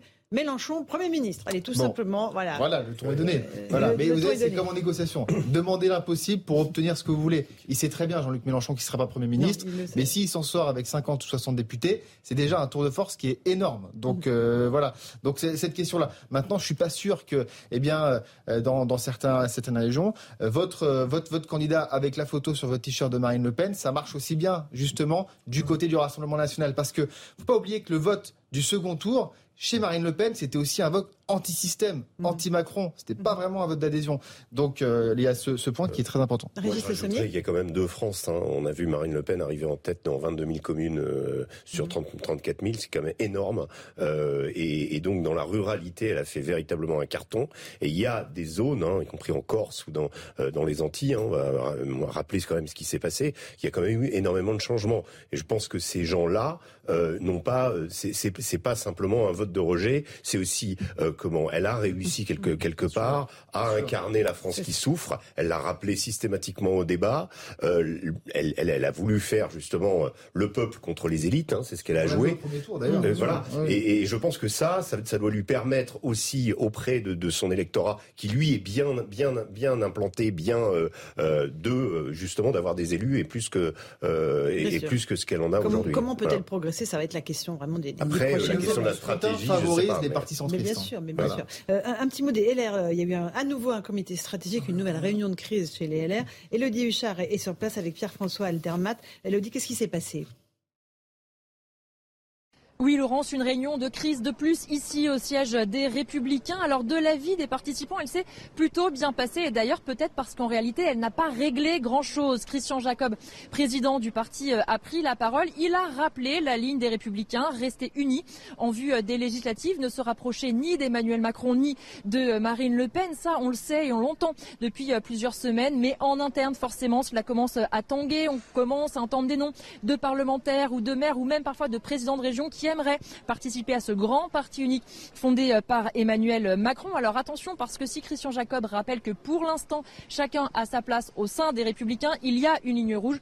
Tout candidat actuellement, les Républicains qui partiraient avec l'étiquette de la majorité présidentielle aurait un candidat LR face à lui et surtout serait exclu euh, du euh, parti. Alors ils se sont mis d'accord à la quasi-unanimité sur ce texte qui rappelle que le parti doit être indépendant. À noter deux abstentions. D'abord celle de Philippe Juvin qui était candidat pour le congrès des Républicains et puis celle de Damien Abad, le président des députés républicains à l'Assemblée nationale. Il explique son abstention en expliquant que selon lui, la vraie digue infranchissable, elle est avec le Rassemblement national et que les Républicains ne doivent pas tomber dans le ni-ni. Et puis quant à la suite, Christian Jacob explique que ce groupe des Républicains à l'Assemblée nationale devra être constructif et voter les textes avec lesquels ils sont en accord, les textes de la majorité. Et puis maintenant, on a une échéance le 7 mai. Ce jour-là, le Parti des Républicains va lancer sa campagne pour les législatives. Et ce jour-là, on comptera qui est sur la ligne de départ.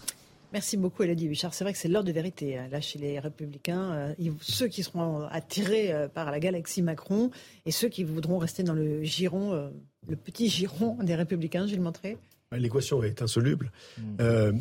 en fait, je veux dire, ça dépend, ça dépend complètement de, de, de, quel député républicain on parle.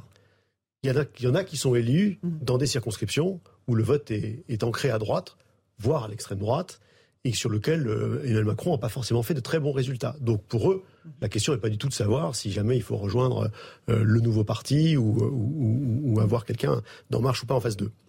Ça, c'est une partie. L'autre partie, c'est ceux qui sont bien sûr face à la menace très directe, parce, parce que dans beaucoup de circonscriptions, ça s'est joué à un cheveu en 2017, hein, à un cheveu euh, face au candidat En Marche. Beaucoup espérait, un peu après l'annonce de Nicolas Sarkozy, qu'il pourrait y avoir un, accord souple. Un accord souple, c'est-à-dire on reste chez les républicains, mais on convainc En Marche de ne pas mettre de candidat en face, et puis on s'engage à voter les, réformes derrière, voire à faire partie d'une coalition. C'est pas parti pour ça. C'est pas parti pour ça, parce qu'Emmanuel Macron a dit très clairement, d'abord, que son, sa, sa, sa, conception du régime de la Ve République, c'est que ce n'était pas un régime parlementaire, donc il n'y aurait pas de coalition. Et puis on se souvient qu'en 2017, il avait, il avait, à quelques exceptions, effectivement, permis qu'il n'y ait pas de candidat, mais majoritairement, il avait dit on rejoint mon parti ou rien. Et donc, face à ce dilemme, mm. il n'y a, presque pas de solution. C'est-à-dire qu'il va falloir. Euh, enfin, certains vont. L'heure de vérité. voilà, l'heure de vérité. Et je pense qu'on va, qu'on va assister à des députés LR qui vont rejoindre qui vont rejoindre le nouveau parti. L'extension de certains comme Absolument. est significative. Un tout petit mot pour conclure, Samy J'ai beau juste retourner le problème dans tous les sens, je vois pas comment les Républicains peuvent s'en sortir. Alors comme ils sont, certains députés sont très ancrés localement, il y en a qui vont bien sûr se faire élire, mais là aujourd'hui ils ont 100 députés. S'ils arrivent à en avoir 50, c'est déjà, je pense, une une belle performance pour eux. Belle performance, Christian Proto, effectivement. Je rejoins l'analyse de Samy. Hein. Là pour eux c'est l'équation impossible et en plus ça a eu des conséquences financières importantes. Euh, Absolument. en plus. Déjà, ils ont les frais de la campagne présidentielle mmh. et Valérie Pécresse a relancé un appel aux dons euh, pour pouvoir combler les trous. Mais là, s'il y a une double bérésina euh, avec les législatives. Ah ben ça, ça, ça, sera la double peine. Et je pense qu'en plus, dans la logique euh, politique telle qu'elle est mise en place avec ce côté un peu on sort pas de l'axe et menaçant des gens, des gens, ça ressemble un peu au suicide des lemmings. Hein on, mm. court dans le même sens ou on n'est pas chez nous. Hein. Mm. Et ça, ça me paraît pas être la bonne solution, surtout avec une partie euh, Ciotti qui a quand même eu un certain poids, peut-être même mm. trop, pour Valérie, Pécresse, contre Valérie Pécresse, et qu'on avait déjà dit sur ce plateau à plusieurs reprises que ce grand écart allait être difficile. La recomposition politique continue, euh, est en marche, euh, à nouveau, et encore dans ce pays. Merci à tous les quatre pour cette première partie de Punchline. On se retrouve dans un instant sur CNews et sur Europe 1. À tout de suite. Il est pile 18h si vous nous rejoignez à l'instant sur CNews. Dans un instant, on va parler de la politique, de la recomposition politique à l'œuvre après cette réélection d'Emmanuel Macron. Mais tout de suite, le rappel des grands titres de l'actualité avec Jeanne Cancard.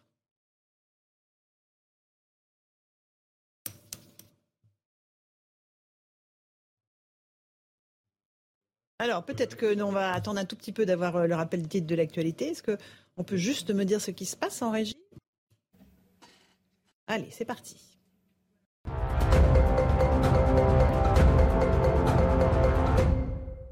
En vue des législatives, le Rassemblement national a tenu une commission d'investiture aujourd'hui. Le parti devrait dévoiler d'ici la fin de la semaine les candidats qui se présenteront dans les 577 circonscriptions. Côté Alliance, les cadres sont très clairs. Aucun accord avec Reconquête, le parti d'Éric Zemmour, malgré les multiples appels du pied de l'ancien candidat à la présidentielle. Dans l'affaire dite du Pont Neuf à Paris, la garde à vue du policier est prolongée. Ce dernier a abattu dimanche soir en tirant sur leur voiture deux hommes soupçonnés d'avoir forcé un contrôle. Depuis hier après-midi, le fonctionnaire est interrogé par l'IGPN pour violence volontaire ayant entraîné la mort sans intention de la donner. Les investigations doivent permettre de déterminer les circonstances des faits et établir si le policier a agi ou non en état de légitime défense.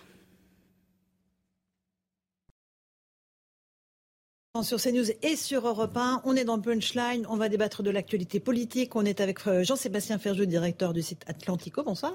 François Pipponi, député territoire de progrès du Val d'Oise. Bonsoir. Maître Golnadel, avocat de Sandinfa. Et Sébastien Chenu, porte-parole du Rassemblement national. Bonsoir. On va parler de votre parti, évidemment, des alliances éventuelles en, vue des législatives, puisque la grande bataille des législatives a démarré, surtout euh, pour l'instant euh, en coulisses. Mais d'abord, on va peut-être faire un tour du côté du QG d'Emmanuel Macron, puisque normalement, le président président réélu doit s'y rendre. Loïc Signor, vous êtes sur place avec Olivier Gangloff. Bonsoir à tous les deux.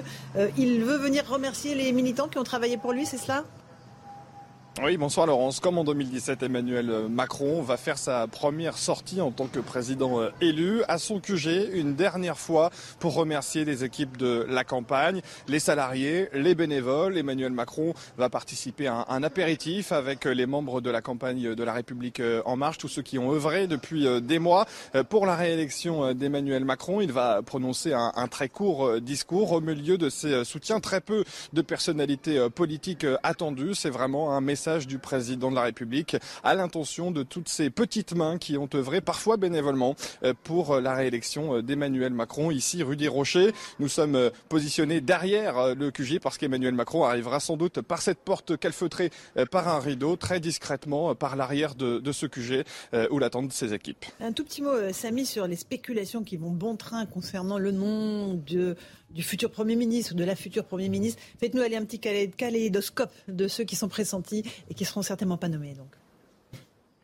Oui, effectivement, il y a beaucoup de, rumeurs euh, sur euh, la personne qui succédera à, Jean Castex. Euh, il y a différents profils, des profils plus politiques comme Richard Ferrand ou Christine Lagarde, même poussés, dit-on, par Nicolas Sarkozy. Des profils plus techniques, techniciens, dans la droite ligne de ce qu'a fait peut-être aussi Jean Castex à Matignon. Des personnalités comme Elisabeth Borne, qu'Emmanuel Macron affectionne particulièrement pour son travail. Elle a mené à bien la réforme de la SNCF et celle de l'assurance chômage. Un proche parmi les proches, un ami d'Emmanuel Macron. Il se compte sur les doigts d'une main. Julien de Normandie, ministre de l'Agriculture, ou alors euh, des surprises comme Nathalie Kosciusko-Morizet ou encore euh, l'ancien Premier ministre socialiste Bernard Cazeneuve, voire, et c'est sans doute la grosse cote, mais son nom circule ces dernières heures, l'ancien maire de Paris, soutien d'Emmanuel Macron en 2017 et cette fois-ci encore en 2022, Bertrand Delanoë. Merci beaucoup pour ces euh, informations, Loïc Signor, avec Olivier Gangloff. Vous nous prévenez, c'est le président arrive pour saluer ses militants. François Pupponi, le président, va venir là pour parler à ses militants, aussi leur parler des législatives, hein, parce que c'est la vraie bagarre qui commence.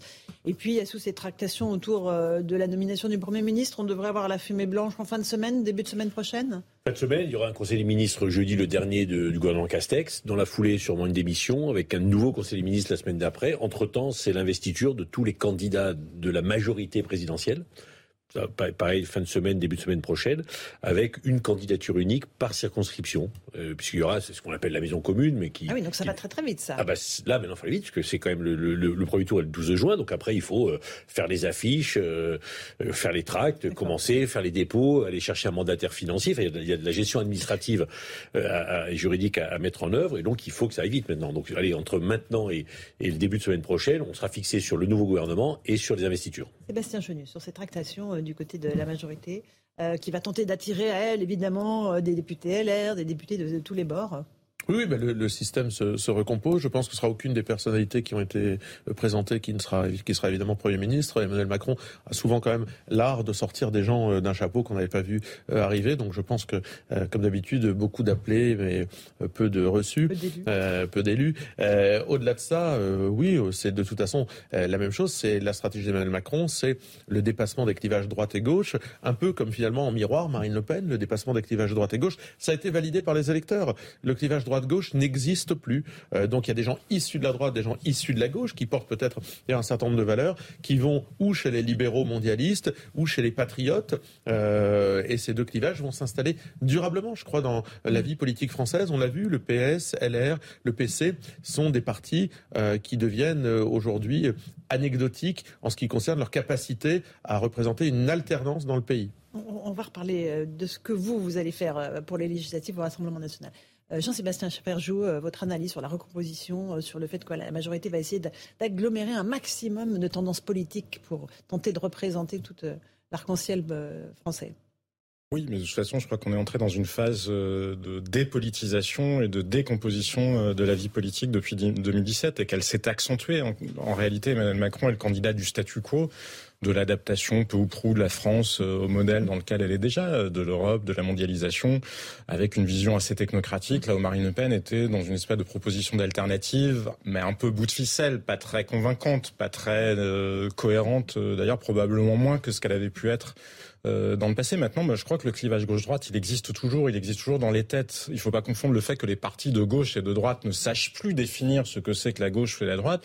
Mais vous savez, il y a un test très simple. Hein, demander aux gens dans un deuxième tour, quand ils se projetaient euh, Le Pen-Macron ou Mélenchon-Macron, et euh, demandez-leur pour qui ils auraient voté. Vous verrez très bien que les gens de droite, eh ben, ils, allaient, ils préféraient voter effectivement, enfin, où ils avaient peur potentiellement de Jean-Luc Mélenchon, et les gens de gauche, ils avaient peur de, de Madame Le Pen. Marine Le Pen, c'est la droite, Emmanuel Macron, c'est la gauche? Comment?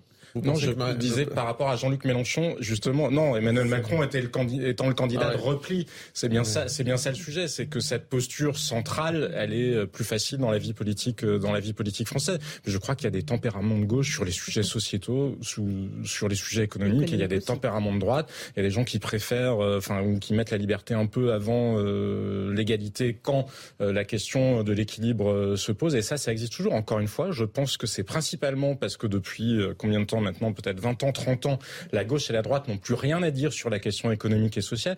Qu'est-ce que vous voulez que je vous dise? Le capitalisme mondialisé et financiarisé, il a changé la donne. Donc ça perturbe la droite parce que ça ne ressemble plus à du libéralisme, ça perturbe la gauche parce que bah, ça change son modèle de social-démocratie. Ils n'ont rien inventé d'autre à la place.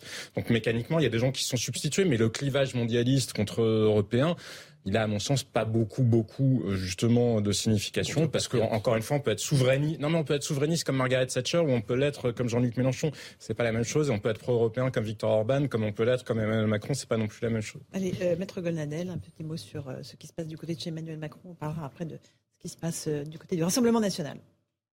Écoutez, personnellement, je ne sais pas du tout de quel côté finalement M. Macron va, va aller chercher son Premier ministre.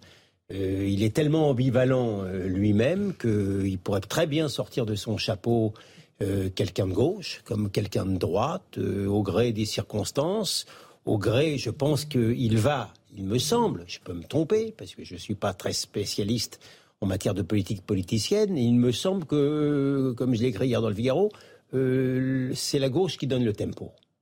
Et donc, par rapport, par rapport aux élections à venir, je le vois assez bien sortir de son chapeau, peut-être pas pour de nombreux mois, mais pour euh, la circonstance électorale, un écolo de gauche. Voilà comment je oh vois les choses. Oui, alors encore mieux. vous, améliorez, vous améliorez encore ma proposition et ma suggestion. Une écolo de gauche, ça serait pas mal pour au moins trois mois. Il y a un casting évidemment en cours. François Pupponi et euh, on sait que le président aime bien euh, déjouer tous les pronostics. Il aime bien déjouer. Après, il y a une, inconnue, c'est est-ce que la gauche va être capable de s'unir? Bon, il y a des rencontres qui ont lieu. Macron. non, autour de Jean-Luc Mélenchon. Autour de Jean-Luc Mélenchon, voilà, c'est ce que je voulais préciser. Et à partir de là, bien entendu, la, personnalité du, de du Premier ministre changera. Parce que si effectivement la gauche est unie, ça change quelques donnes au niveau des législatives. Bon. Après, moi, je suis un ancien du Parti socialiste et j'ai un certain nombre de camarades, d'ex-camarades avec qui je suis en relation qui sont catastrophés. Hein, les électeurs militants du Parti socialiste, pas forcément ceux qui ont voté pour euh, la candidate du Parti socialiste, mais ceux qui votaient encore il y a quelques mois pour le socialiste, ils sont catastrophés de voir qu'ils vont aller euh, euh, à genoux devant Jean-Luc Mélenchon. Donc, donc ça, c'est un vrai, une vraie. Mais s'il y a une espèce d'union de la gauche ben, ça change la donne parce qu'il faut récupérer des électeurs de gauche qui seront catastrophés par ce jeu-là, parce mm. que les, les enfin, Manuel Valls l'avait dit, ces gauches sont normalement irréconciliables et se réconcilier uniquement pour gagner quelques postes et, pour que, et que, ah quelques élus socialistes gardent leur poste de député n'est pas très convenable. Alors, Il y a même juste un côté cynique Mélenchon, la gauche, etc., qui font élire Emmanuel Macron et qui ensuite euh, essayent de reconstituer euh, une structure de gauche pour simplement récupérer des circonscriptions et survivre. Parce qu'en fait, les mhm. députés PS, ils veulent survivre. Franchement, l'intérêt de la France dans tout ça. Hein. Allez, une petite pause. On se retrouve dans un instant. On verra que Marion Maréchal relance un appel en direction du euh, Rassemblement national pour une alliance du camp national aux législatives. Elle dit que c'est plébiscité par les Français et par les sympathisants Rassemblement national. Allez, on en reparle dans un instant dans Punchline sur CNews et sur Europe 1. tout de suite. 18h15 sur CNews et sur Europe 1. On reprend nos débats de punchline dans un instant, juste après le rappel des titres de l'actualité avec Jeanne Cancard.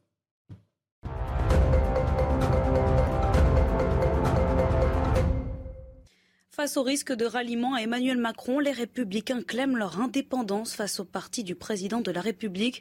Fragilisé par leur cuisante défaite lors du premier tour, la famille de Valérie Pécresse s'est réunie aujourd'hui en conseil stratégique. Il n'y a pas de double appartenance, il n'y en aura jamais. On ne peut pas être les républicains et la majorité présidentielle a martelé le président du parti Christian Jacob. La guerre en Ukraine fait grimper les prix de l'huile de tournesol et rend difficile l'approvisionnement. Conséquence, en France, l'État autorise pour six mois maximum les fabricants de margarine, de chips ou encore de biscuits à remplacer cette huile dans leurs recettes sans changer leur emballage. À elle seule, avant la guerre, l'Ukraine assurait 50% du commerce mondial d'huile de tournesol. Le pape François nomme Monseigneur Laurent Ulrich au poste sensible d'archevêque de Paris. Je ne m'y attendais pas du tout, a-t-il déclaré. Jusqu'à présent archevêque de Lille, il succède à Monseigneur Michel Aupetit. Sa mission apaiser un diocèse réputé difficile à gouverner et encore secoué par la démission en décembre 2021 de son prédécesseur, soupçonné de relations amoureuses avec une femme, ce qu'il avait alors catégoriquement démenti.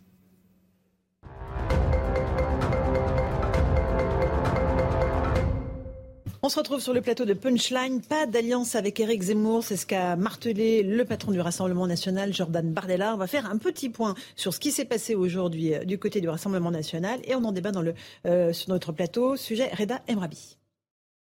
Reconquête cherche le rassemblement, le Rassemblement national dit non. Première raison, cette déclaration d'Éric Zemmour dimanche soir. Hélas, hélas, hélas C'est la huitième fois que la défaite frappe le nom de Le Pen. Pourtant, depuis le second tour, Éric Zemmour plaide pour la création d'un bloc national pouvant être majoritaire à l'Assemblée. Louis Alliot y voit de l'opportunisme. On ne peut pas dire en même temps, lui aussi, euh, à cause de Marine Le Pen, on perd les élections présidentielles, et puis dans la phrase d'après, dire oui, mais bon, d'accord. Mais enfin, pour sauver notre peau, on veut bien une alliance avec vous. Ça, ça n'existe pas. Les petites phrases assassines sont sorties. Autre exemple, avec le maire de Perpignan. il va falloir qu'il vire Marion parce que ça fait partie de son bureau exécutif. Ça risque de porter malchance. Par ailleurs, comment oublier le passé? Les ralliements de Gilbert Collard ou encore Marion Maréchal à Éric Zemmour, rien n'est encore pardonné. Autre question, une alliance oui, mais pour quel leader? Reconquête se dit de bonne foi. Le chef de file, mécaniquement, est celui qui a le plus de voix. Enfin, personne n'a contesté cela, personne n'a dit le contraire. Mais le RN n'y croit pas. En médiateur, Jean-Marie Le Pen joue l'apaisement. Dans la politique, il peut y avoir des divergences, quelquefois un petit peu irritantes. La politique consiste justement à savoir oublier ce genre d'incident. Rancœur, égo, amertume, autant d'ingrédients rendant une alliance presque impossible. Sébastien Chenu du Rassemblement national. Pas d'alliance avec Éric Zemmour, vous nous le confirmez. S'il se présentait sur une circonscription, il y aurait un, un candidat Rassemblement national face à lui? Alors plusieurs choses. D'abord, moi je pense qu'il faut sortir un peu du côté égocentrique euh, de ce parti là chez Éric Zemmour. Euh, qui, je veux dire, les Français ont des problèmes. Euh, on va peut-être parler un peu de la situation en Ukraine. On peut parler de pouvoir d'achat. Je veux dire, si l'idée c'est de passer deux mois euh, à parler de découpage de circonscriptions, de marchandage, etc. Mmh. Je pense qu'on est très loin des soucis des Français. Moi, j'ai plutôt envie qu'on se batte pour les Français. Euh, je pense qu'il faut le dire parce que Éric Zemmour propose une alliance au Rassemblement national que le Rassemblement national euh, refuse, et je vais euh, vous expliquer en quelques mots pourquoi, mais euh, Dupont-Aignan refuse aussi, et les Républicains refusent aussi. Donc Éric Zemmour propose une alliance avec lui-même. c'est intéressant, mais je pense que ça mm. marche pas avec nous, mais ça marche pas avec les autres davantage. Et il y aura un candidat de chez vous face à lui ou pas? Mais, oui ou non nous, nous, on n'a aucun problème euh, à travailler d'abord demain avec des députés reconquête à l'Assemblée nationale. On aura probablement des points de convergence avec eux. Mais je pense qu'il faut qu'ils se fassent élire sous leur couleur. Ils ont défendu un programme, des idées, des options, et on a des points de divergence. C'est-à-dire que nous, on n'est pas pour l'union des droites, on est pour l'union des patriotes.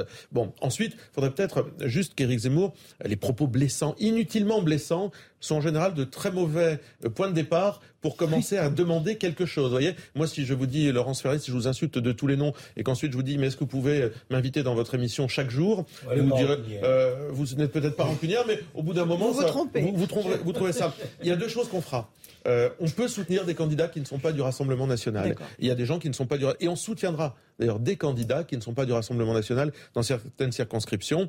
Euh, vous verrez. Et puis on peut se désister euh, et là, je pense que les candidats de reconquête doivent l'avoir. Si des candidats de reconquête sont devant nous mm. euh, dans certaines circonscriptions et vont au second tour, on les soutiendra comme on soutiendra un candidat de DLF s'il est devant nous et qu'il va au second tour. Ça, il n'y a pas de problème. Donc, vous voyez, on est plutôt des gens, mais on ne fait pas d'accord d'appareil. Et donc, on aura nos 560, 577 candidats soutenus ou investis mm. par le Rassemblement national. Et il y en aura un dans. Bah, de toute façon, il y en aura un dans la. Si, il y a une circonscription. Si Eric Zemmour va dans euh, une circonscription, moi, je sais pas où Eric Zemmour a envie de poser ses bagages. Euh, mais nous, nos candidats, ils sont sur le terrain, ils ont fait campagne. Donc ils ont vocation à porter euh, notre message. Mais il n'y a pas de problème sur le fait de, euh, s'ils sont devant nous, euh, on les soutiendra. Il y a ce désistement qui est possible. On soutiendra des candidats qui ne sont pas RN et qui sont dans la famille patriote. Mais on a un désaccord aussi de fond. Quand on n'est pas d'accord, quand on a un désaccord de fond politique, intellectuel, on ne va pas s'obliger à faire des choses ensemble. Marion Maréchal relance l'appel d'alliance du camp national. Elle dit c'est c'est plébiscité par les sympathisants à Rassemblement national. C'est un sondage visiblement Harris Interactive. 74% des sympathisants RN, 94% des reconquêtes veulent cette alliance. mais je pense que les gens veulent que ça marche. Ils veulent des députés d'opposition euh, qui portent les couleurs de Marine Le Pen. Marine Le Pen, il y a aussi un problème, c'est que on voit bien Éric Zemmour, son obsession, c'est quand même liquider Marine Le Pen. C'était son obsession avant les présidentielles, ça demeure quand même son obsession euh, aujourd'hui après. Encore une fois, euh, Le Pen n'a pas réussi pour la xème fois. Il refuse de valider le fait que Marine Le Pen soit la leader de l'opposition.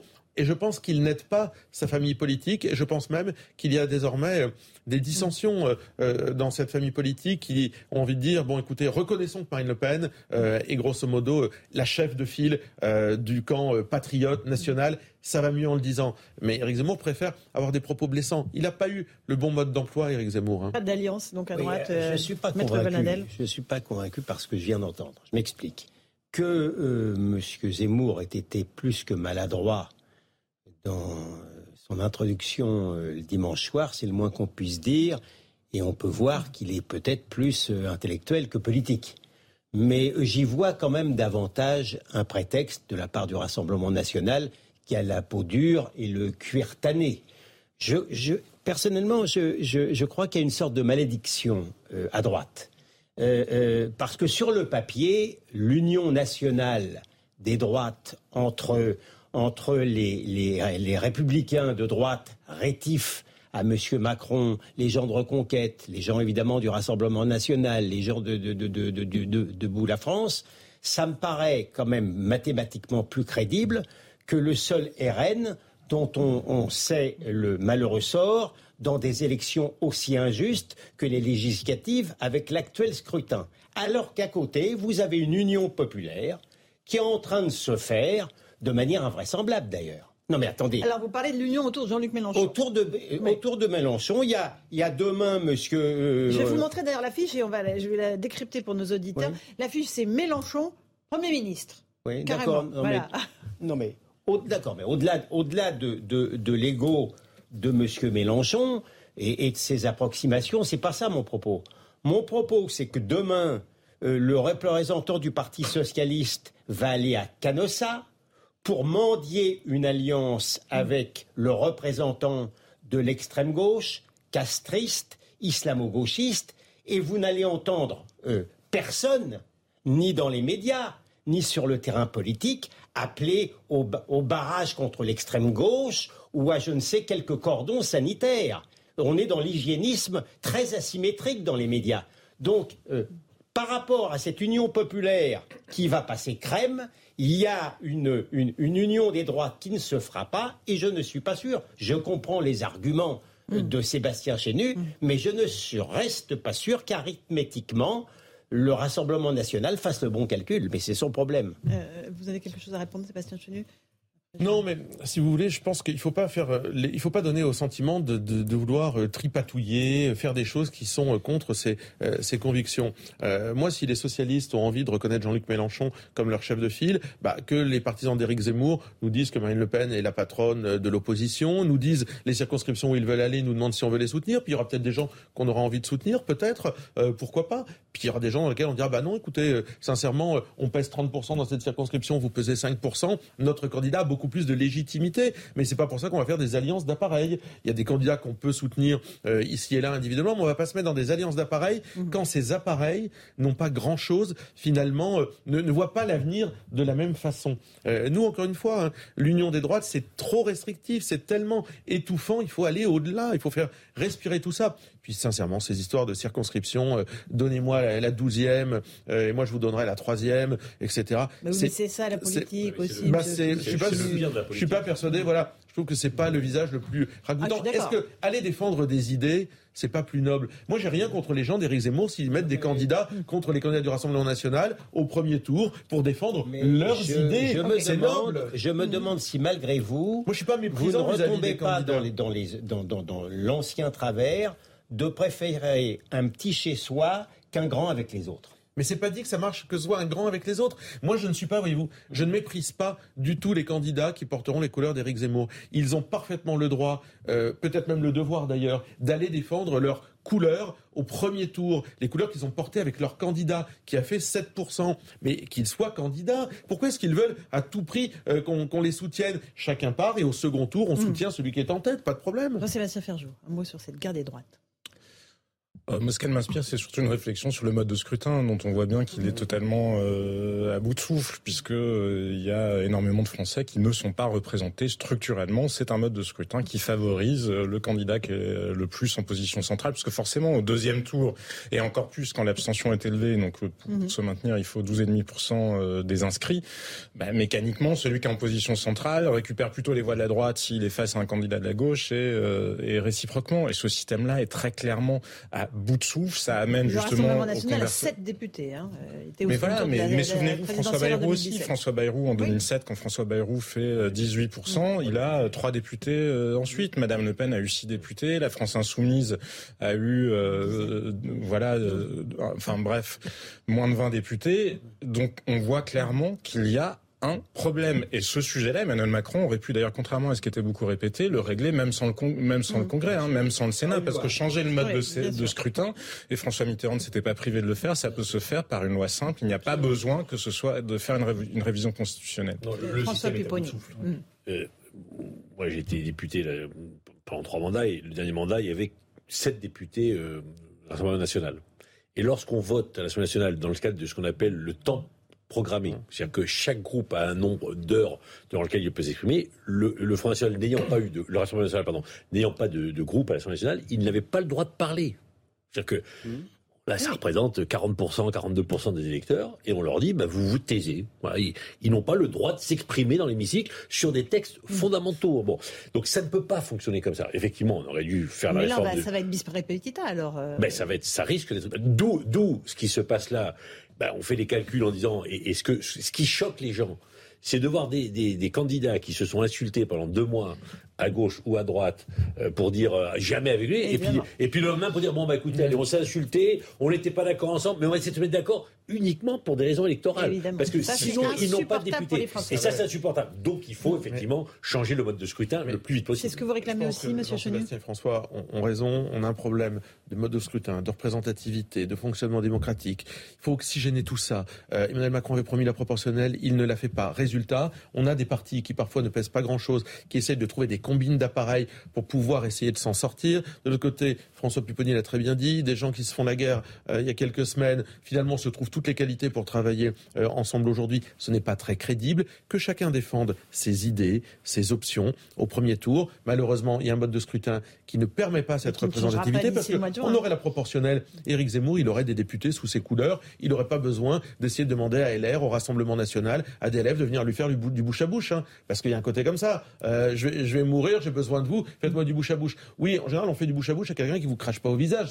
Ça va mieux comme ça. Mais ces, espèces de combines, finalement, elles mm. sont dues au fait que notre mode de scrutin soit particulièrement décalé. Combien de députés vous comptez, euh, vous, comptez bah, avoir Il en euh, faut 15 pour faire un groupe. Donc minimum 15. Mais jusqu'où ça peut aller mm. Je l'ignore. Mais minimum 15. Enfin, personne comprendrait qu'avec euh, 42,5% mm, des voix ou 42% et 13 millions, et demi de, voix au présidentiel, Marine Le Pen se retrouve avec 5-6 députés. Les gens vont, vont, trouver que c'est insupportable et ce serait insupportable. Donc euh, motif de colère et éventuellement. Euh, il ne faut pas aller là-dedans. Il faut, vraiment. Moi je, moi, je le dis vraiment euh, aux électeurs. Vous pouvez pas prendre une revanche parce que le mot n'est pas beau, mais vous pouvez vous faire représenter à la hauteur de ce que vous voulez aux élections législatives. Allez-y, il faut des bataillons de députés RN. Allez, il est 18h30, le rappel des titres de l'actualité sur CNews et sur Europe 1 avec Jeanne Cancard.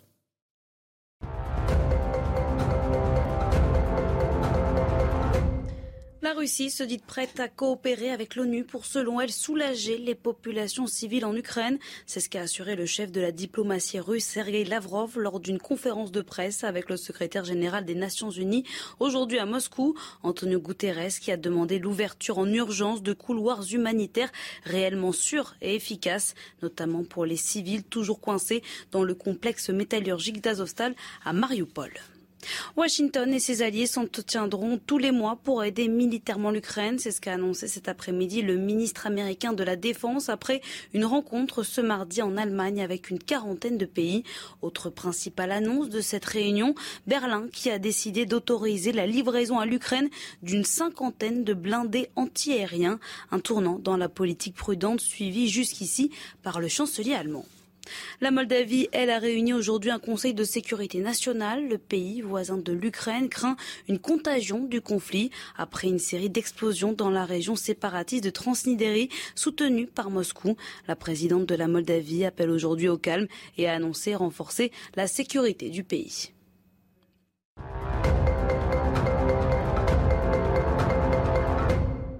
Une petite pause dans Punchline. On se retrouve sur CNews et sur Europe 1. On continuera à parler de la situation politique du côté du Rassemblement national et puis aussi de la question de la sécurité avec ce qui s'est passé à Champigny-sur-Marne. A tout de suite sur Punchline. On se retrouve sur le plateau de Punchline sur Europe 1 et sur CNews. Pas d'alliance avec Éric Zemmour, c'est ce qu'a martelé Jordan Bardella. On va l'écouter à propos du score de Marine Le Pen. Marine Le Pen a indiqué qu'elle euh, souhaitait continuer son engagement pour la France. Euh, évidemment qu'elle ne va pas quitter euh, la vie politique et moi je souhaite qu'elle continue à occuper un poste de premier plan dans les prochaines années parce qu'elle est celle qui, sur son nom, n'en déplaise à Éric Zemmour d'ailleurs, a rassemblé 13 millions et demi de Français, c'est-à-dire un nombre record dans l'histoire de notre famille politique. Et en tout cas, on va continuer à travailler pour préparer l'après Emmanuel Macron. Et, Marine sera toujours là pour servir la France, pour servir les Français. Voilà pour Jordan Bardella. Euh, la bataille des législatives est lancée. Euh, il y aura des députés, euh, en tout cas des candidats Rassemblement national dans toutes les circonscriptions. Et ensuite, il y aura peut-être euh, un soutien à d'autres candidats que ceux qui sont sous vos couleurs. Et il y aura même Sébastien des députés qui ne sont pas membres du Rassemblement national et qu'on soutiendra dès le premier tour parce qu'il y a des gens qui se tournent vers nous et qui ne sont pas pourtant adhérents et on considère que ce sont les meilleurs pour mm. parler à toute la famille patriote. Un, regret, Maître Golnadel Oui, bah, vu, vu, vu, de haut, enfin si j'ose dire, même si c'est prétentieux de le dire, je, je vois comme une malédiction à nouveau de la droite. On voit bien qu'il euh, y a une polémique constante entre Zemmour et, les Le Penistes. Je ne dis pas que les torts soient euh, totalement partagés parce que les transfuges de dernière minute, moi personnellement j'ai trouvé ça un peu spécial, mm. mais malgré tout, ni Zemmour ni Le Pen n'ont mené un combat culturel contre l'extrême gauche pendant tout le premier tour. Il y a quand même quelque chose qui ne va pas. Et du coup, M. Mélenchon s'en trouve à Gagardi. Vous êtes d'accord avec ça, François Pupponi, vous qui êtes député territoire bah, C'est vrai qu'aujourd'hui, euh, on voit bien qu'il y a un, enfin, un gros problème à droite d'une manière générale, hein, que ce soit à l'extrême droite ou à la droite tout court. Euh, ils sont laminés pour certains, euh, divisés pour d'autres. Et effectivement, mais c'est un peu la stratégie d'Emmanuel Macron de dire, écoutez, les Français ne veulent plus de tout ça, ne veulent plus des extrêmes, et donc venez voter moi. Et ça a fonctionné, puisqu'il a été, il a quand même pris 4 points de plus au premier tour, et qu'il a été bien élu au deuxième tour. Donc les Français disent aussi aux gens, voilà, nous on a envie de, gens qui s'impliquent, mhm. Qui font des choses et qui essaient de sortir la France de la difficulté dans laquelle elle est. Voilà, ça c'est une réalité. Après, je répète, aujourd'hui, ce qui est terrible, et, mais ça donne raison à ça, c'est les, batailles d'appareils, quoi, les, rencontres. Enfin, je, répète, euh, bon, il y a ce qui se passe euh, à droite, il y a ce qui se passe à gauche, où le, Parti socialiste va aller euh, essayer de quémander. Et les écolos aussi. Et les écolos aussi, une quinzaine de postes pour essayer de sauver les postes des uns et des autres, au, en contradiction avec toutes les idéologies qui sont les leurs. Enfin, on ne peut pas avoir dit durant toute la campagne électorale que Jean-Luc Mélenchon avait un programme qui n'était pas acceptable, et puis le lendemain de dire bon bah écoute, euh, on n'est pas d'accord avec toi, mais comme tu vas nous aider à nous sauver. Image détestable. C'est détestable et incompréhensible. Enfin, c'est très compréhensible par les Français. Ah ils comprennent que la politique, c'est pas très beau parfois. Les Français sont très intelligents, ils voient tout ce qui se passe. Euh, il y a un sujet qu'on a assez peu évoqué finalement pendant cette campagne, qui était pourtant un des piliers mm. du Rassemblement national, c'est la sécurité. Grégory Juron nous a rejoint. Bonsoir. Bonsoir. Le secrétaire euh, général unité SGP, syndicat de police. La sécurité, et pourtant, euh, c'est le quotidien des Français, d'un certain nombre de Français, en ce qui concerne l'insécurité, pour le coup. On va juste écouter ce qui s'est passé à Champigny-sur-Marne. Un jeune homme de 20 qui a été lynché à mort en pleine rue. Une agression euh, qui a provoqué l'indignation et la colère. Explication de Martin Mazur. Sur ces images à Champigny-sur-Marne, un groupe d'hommes cagoulés, vêtus de noir, s'acharne sur un autre individu, à coups de batte, couteau et masse. Le jeune homme, d'une vingtaine d'années, est victime d'une véritable expédition punitive mortelle. Malgré l'intervention des secours, il est décédé sur place, dans la rue, en plein milieu de journée ce dimanche. Dans le centre-ville de Champigny-sur-Marne, les habitants ont appris à vivre avec le danger. C'est violent, ça fait peur, c'est inquiétant. Moi, mes enfants, euh, c'est hors de question qu'ils aillent euh, à l'école publique dans Champigny et qu'ils se rendent euh, en plus en bus, je ne sais où, c'est pas possible.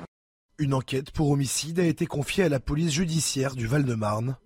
La veille, dans la même ville, un adolescent de 18 ans a été grièvement blessé à coups de couteau. Mais selon Reda Bellage, secrétaire départemental unité SGP Police, les deux agressions ne seraient pas liées. On ne sait pas si c'est dû à du stupre, si c'est dû à une vengeance, parce qu'il y a eu des mêmes faits qui sont déroulés euh, l'année dernière, euh, au mois de mars 2021. Il y a eu les mêmes faits aussi qui se sont déroulés il y a trois ans. C'est souvent le même mode opératoire, c'est souvent les mêmes euh, zones, les mêmes endroits dans Champigny-sur-Marne. Le syndicat Unité SGP Police dénonce un manque d'effectifs dans la ville, alors que les RIX se multiplient à cause du trafic de stupéfiants. Grégory Joron, alors manque d'effectifs policiers, multiplication euh, des risques et euh, avec euh, des interventions policières très régulières, c'est ça? Oui, et puis finalement, on se rappelle du, plan de renforcement anti-bande lancé en mai dernier et qui devait justement peut-être nous a ramené un peu plus proche du terrain pour pour prévenir ce genre de phénomène et, et, finalement malheureusement pour avoir échangé avec mes délégués départementaux, le 94, mais notamment aussi sur le 91 de l'Essonne où c'est un département où, finalement les synthèses quotidiennes font état euh, euh, de RIX, euh, ben, encore une fois, ça porte bien son nom, quotidienne quasiment. Donc on en parle peu dès lors qu'il n'y a personne, entre guillemets, qui reste sur le carreau, passez-moi l'expression, mais c'est une réalité. pour autant, de, de, de, de, leur bouche, quand ils lisent les synthèses, ils disent bien que c'est tous les jours qu'on a des RIX entre bandes. Alors souvent, en effet, sur fond de stup, de guerre de territoire, malheureusement aussi, et on l'a vu dans l'Essonne hier ou avant-hier, mm. pour un simple regard. Alors ça, on peut pas le prévenir, mais en tout cas, on voit bien qu'on a, qu'on a encore euh, beaucoup de chemin à parcourir sur, euh, pour lutter contre ces phénomènes-là qui pourrissent forcément le quotidien. On a entendu cette mère de famille qui interdit à ses enfants d'aller à l'école. Vous oh, C'est une scène de guerre. là, il y a quelqu'un qui s'effondre en sang sur la chaussée. C'est quasiment tous les jours. Hein. Il n'y a pas des morts tous les jours, mais des risques comme ça, c'est quasiment quotidien. Dans, beaucoup de quartiers en France, dans ma circonscription, il y a eu trois morts en deux mois. Ah. Le dernier, un jeune de 16 ans à Sarcelles, tué par balle, quatre balles euh, dans la tête. il croise un autre, pas forcément pour des histoires de stupes, il se fait tuer. Bon, voilà. Donc il y a des armes, ça circule.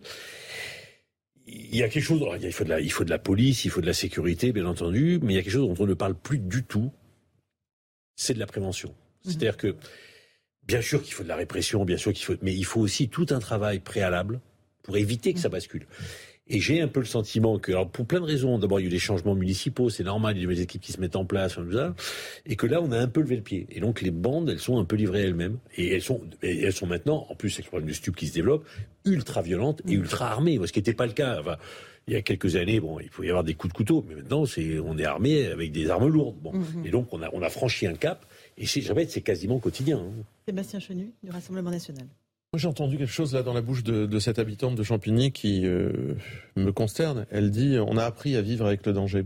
Euh, regardez, dimanche, il y a eu euh, une attaque au couteau à Nice. Nous sommes mardi, on a le sentiment que c'est déjà digéré, dépassé. C'est-à-dire qu'en fait, on est en train de s'habituer à vivre dans un climat d'agression permanente et aussi dans lequel il y a une loi des bandes et des communautés. C'est-à-dire qu'en fait, on finit par ressembler à toutes ces sociétés euh, ultra-libérales, ultra-communautarisées qu'on a dénoncées, et ça s'impose finalement euh, à nous parce que pendant 30 euh, ans, eh bien, on a été évidemment faible sur la réponse pénale, on a été laxiste, on n'a pas donné de moyens, on n'a pas soutenu nos forces de l'ordre, et aujourd'hui, bah, finalement, on a le sentiment qu'il y a un côté, parce qu'il est où le grand combat contre les stupes de Gérald Darmanin? Enfin, Moi, je rends hommage à la police nationale, hein, à toute la police d'ailleurs nationale, municipale, toutes les polices de France qui essayent de se battre. Mais bon, c'est vider l'océan avec euh, une cuillère à café, euh, bien souvent. Donc voilà, on est en train de ressembler au pire des sociétés qu'on a dénoncées. Vous savez, avant on disait ici, c'est pas Chicago. On a le sentiment que maintenant, dans beaucoup d'endroits de France, c'est Chicago. Maître Gonadel. Des trois remarques. Euh, la première, c'est que si c'était arrivé il y a 30 ans, cette boucherie, cette barbarie à visage urbain, c'eût été un fait national. Sauf que ça ne serait pas arrivé. Ça n'existait pas. Euh, deuxièmement, si on en parle, c'est grâce à ce que j'appelle la fâcheuse sphère. Hein, euh, et au fait que certaines euh, télévisions courageuses le montrent. Mais n'essayez pas d'entendre ça sur les services publics. Les autorités d'occultation, comme je les appelle, n'en parlent pas. Et troisièmement, personne ne m'empêchera de dire que c'est insécable de l'immigration et des ratés de l'intégration. C'est totalement. Et, comme euh, notre policier l'a dit, ça peut être à cause d'un regard. Et c'est pour ça que les gens maintenant, beaucoup de gens, marchent euh, la tête baissée. La réalité, elle est là. Je vous passe la parole dans un instant, Grégory Joran, euh, sur ce, plan-là. on fait d'abord le rappel des titres de l'actualité. Il est 18h45. On est en direct sur CNews et sur Europe 1. Jeanne Cancard.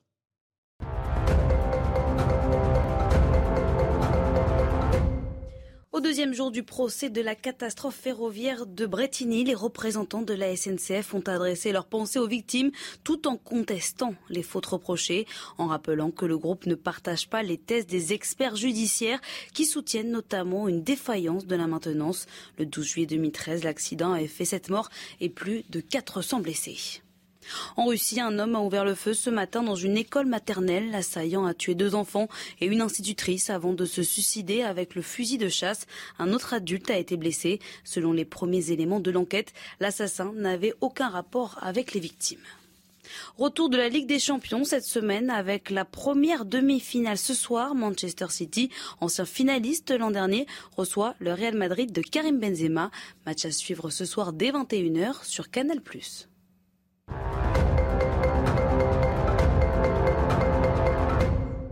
On se retrouve sur le plateau de Punchline. Grégory Joron, vous êtes policier, secrétaire général unité ISP. Est-ce que vos, collègues sur le terrain ont le sentiment que la situation empire euh, que, la campagne électorale a un peu masqué ces problématiques de sécurité et qu'on a un peu détourné le regard et que là, on revient à la réalité? Bah, clairement oui. On a très peu traité euh, de sujets de sécurité pendant la campagne, mais euh, encore une fois, comme je vous le disais, pour avoir été au téléphone avec mon délégué départemental de l'Essonne juste avant de venir, il m'a dit les synthèses quotidiennes font état justement de rixes euh, entre bandes régulièrement. Alors moi, je veux, dissocier deux choses. je pense que le, encore une fois, le, renforcement du plan anti-bande qui s'appuyait sur vraiment le fait de dupliquer le groupe de lutte de, de traitement de, la délinquance qui a été mis en place sur Paris, qui est quand même plutôt quelque chose qui fonctionne pour le coup, où on fait entrer tout le monde dans la boucle. Et il y a d'ailleurs des boucles WhatsApp qui sont créées avec les magistrats, les associations de quartier, euh, l'éducation nationale, les policiers, etc., etc. Ça fonctionne. Sur Paris, ça fonctionne. Ils ont fait baisser euh, le nombre. C'est-à-dire, on signale tout de suite qu'un oui, fait en cours. Dès, que quelque chose, quelqu'un a, entre guillemets un, sursaut sur les réseaux sociaux ou ailleurs, tout le monde est mis dans la boucle et en fait, il y a une espèce de prévention qui est mise en place pour éviter que les bandes se rencontrent. La brigade coup de poing. oui, exactement. Sauf que c'est, ça s'adresse à des mineurs souvent qui sont scolarisés, etc. Là, on a des phénomènes de bande qui, à mon avis, touchent plus euh, du règlement de compte de territoire pour des stupes ou autres. Euh, euh, et, là, pour le coup, ça échappe à cette boucle-là. c'est ce qui est un peu, c'est ce qui est un peu, un peu problématique. Et, clairement, comme je vous le disais, ça reste malheureusement quelque chose de quotidien. Donc là, on a une espèce d'enchaînement, pour le coup, qui, qui nous rappelle justement cette réalité-là des quartiers où on a il faut le dire, une ultra-violence qui est mise en place. Quand on en est à, tuer quelqu'un à un coup de marteau en pleine rue, euh, euh, en pleine journée, c'est hallucinant. Euh, on, sait, à peu près ce qu'il faut faire. C'est pas des extraterrestres, c'est des jeunes, ils sont tous connus. Bon, et il y a toujours des signaux faibles, voire des signaux forts, qui partent des quartiers. Enfin, souvent, on sait qu'il y a eu un problème de stup, on sait qu'il y a eu voilà. Et donc, si on arrive à mettre pas que la police d'ailleurs, que la police a un rôle fondamental à jouer, mais elle peut pas être partout.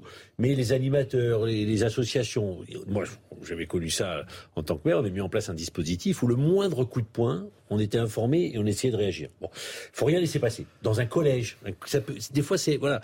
Donc il faut analyser tous les événements et ça c'est bah, une circulation d'informations entre les différentes institutions. Je dis pas qu'on règle tout, mais au moins on essaye d'anticiper. Bon. Après, effectivement, il faut être capable de réagir. Parce que quand on sait que ça peut... Et, souvent, il y a ce qu'on appelle malheureusement dans le jargon le match retour. Hein. C'est-à-dire que là, il y a un jeune qui se fait tuer. demain, c'est peut-être ses copains qui vont les tuer les autres. Hein.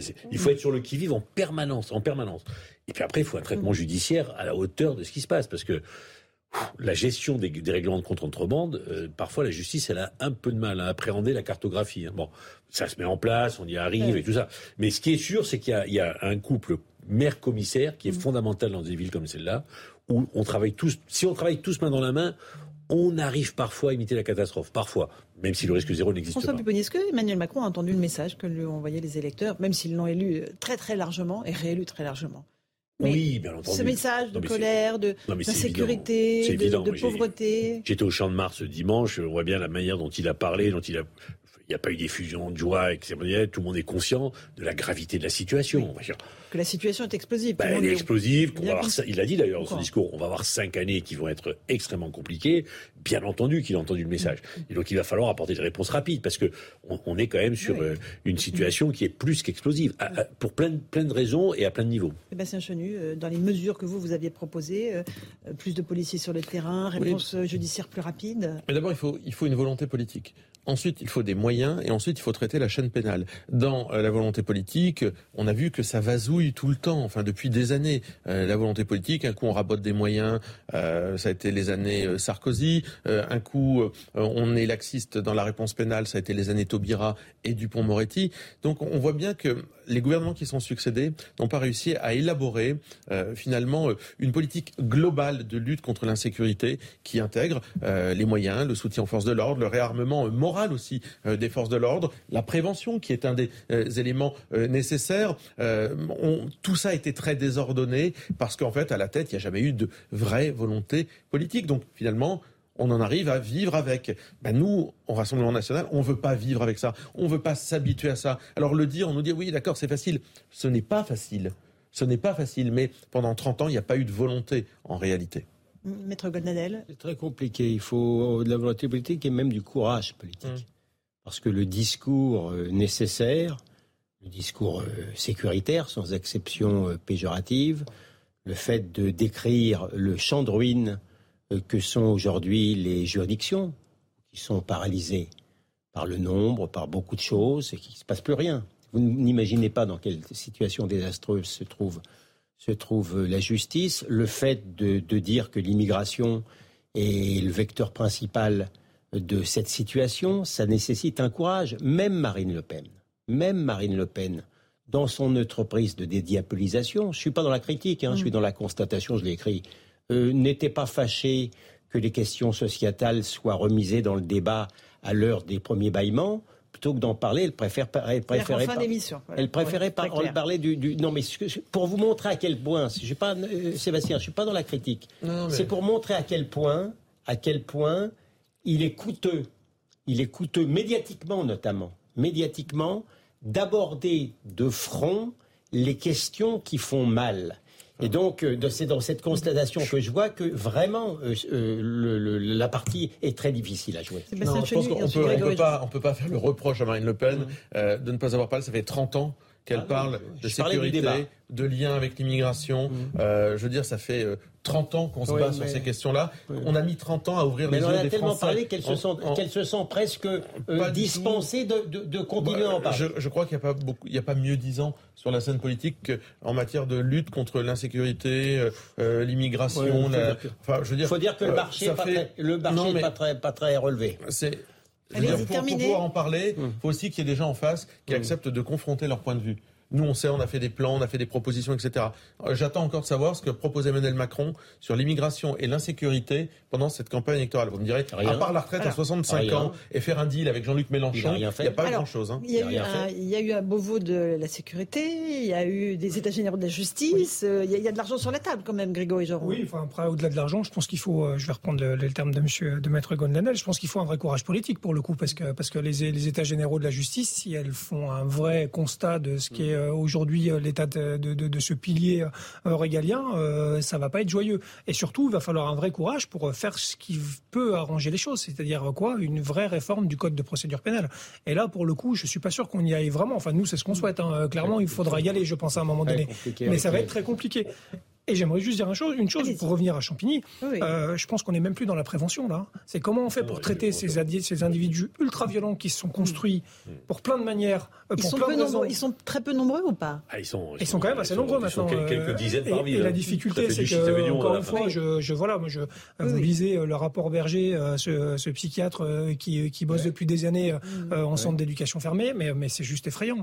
C'est-à-dire qu'il lui-même dit, de toute façon, c'est des gens qui ne sont pas construits normalement. Il n'y a pas d'empathie euh, il y a un rapport à la violence qui est extrêmement euh, particulier. Euh, finalement, tuer quelqu'un à coup de marteau parce qu'il nous a regardé de travers, c'est juste normal. Et puis de toute façon, vu que de l'autre côté, c'est des gens qui, pour la plupart, ont 20, 22, 23 faits déjà à, leur, à leur actif, la justice, pour eux, ils ne vont même pas comprendre pourquoi tout d'un coup, ils vont être punis sévèrement peut-être, parce qu'ils sont, ils sont allés pour le coup beaucoup trop loin. Et c'est finalement une catégorie de personnes qu'on a perdu, je veux dire... Irrécupérable. Qui, qui, je sais pas, mais, ah ben, mais, je veux dire qu'on en est à tuer complètement déstructuré. Ah ben, ça va être ça va être très très long. Alors moi je, moi je veux bien, hein, encore une fois, qu'on va parler de sanctions pénales, qu'on se dise que forcément au départ c'est pour punir la personne, finalement euh, c'est aussi pour, pour, pour, entre guillemets, euh, euh, enfin, rendre, rendre honneur à la victime, mmh. et de l'autre côté, bah, de cerise sur le gâteau, potentiellement pour toi, pouvoir réinsérer les auteurs.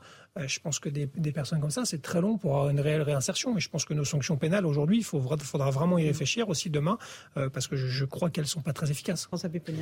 on n'a jamais eu autant de moyens et sur la police et sur la justice. Hein. Ça va prendre du temps, il faut recruter les 10 000 policiers, les 8 000 euh, agents des services judiciaires, etc. Bon, après, effectivement, des politiques dans ces territoires-là sont des politiques partenariales. C'est l'État, les collectivités locales.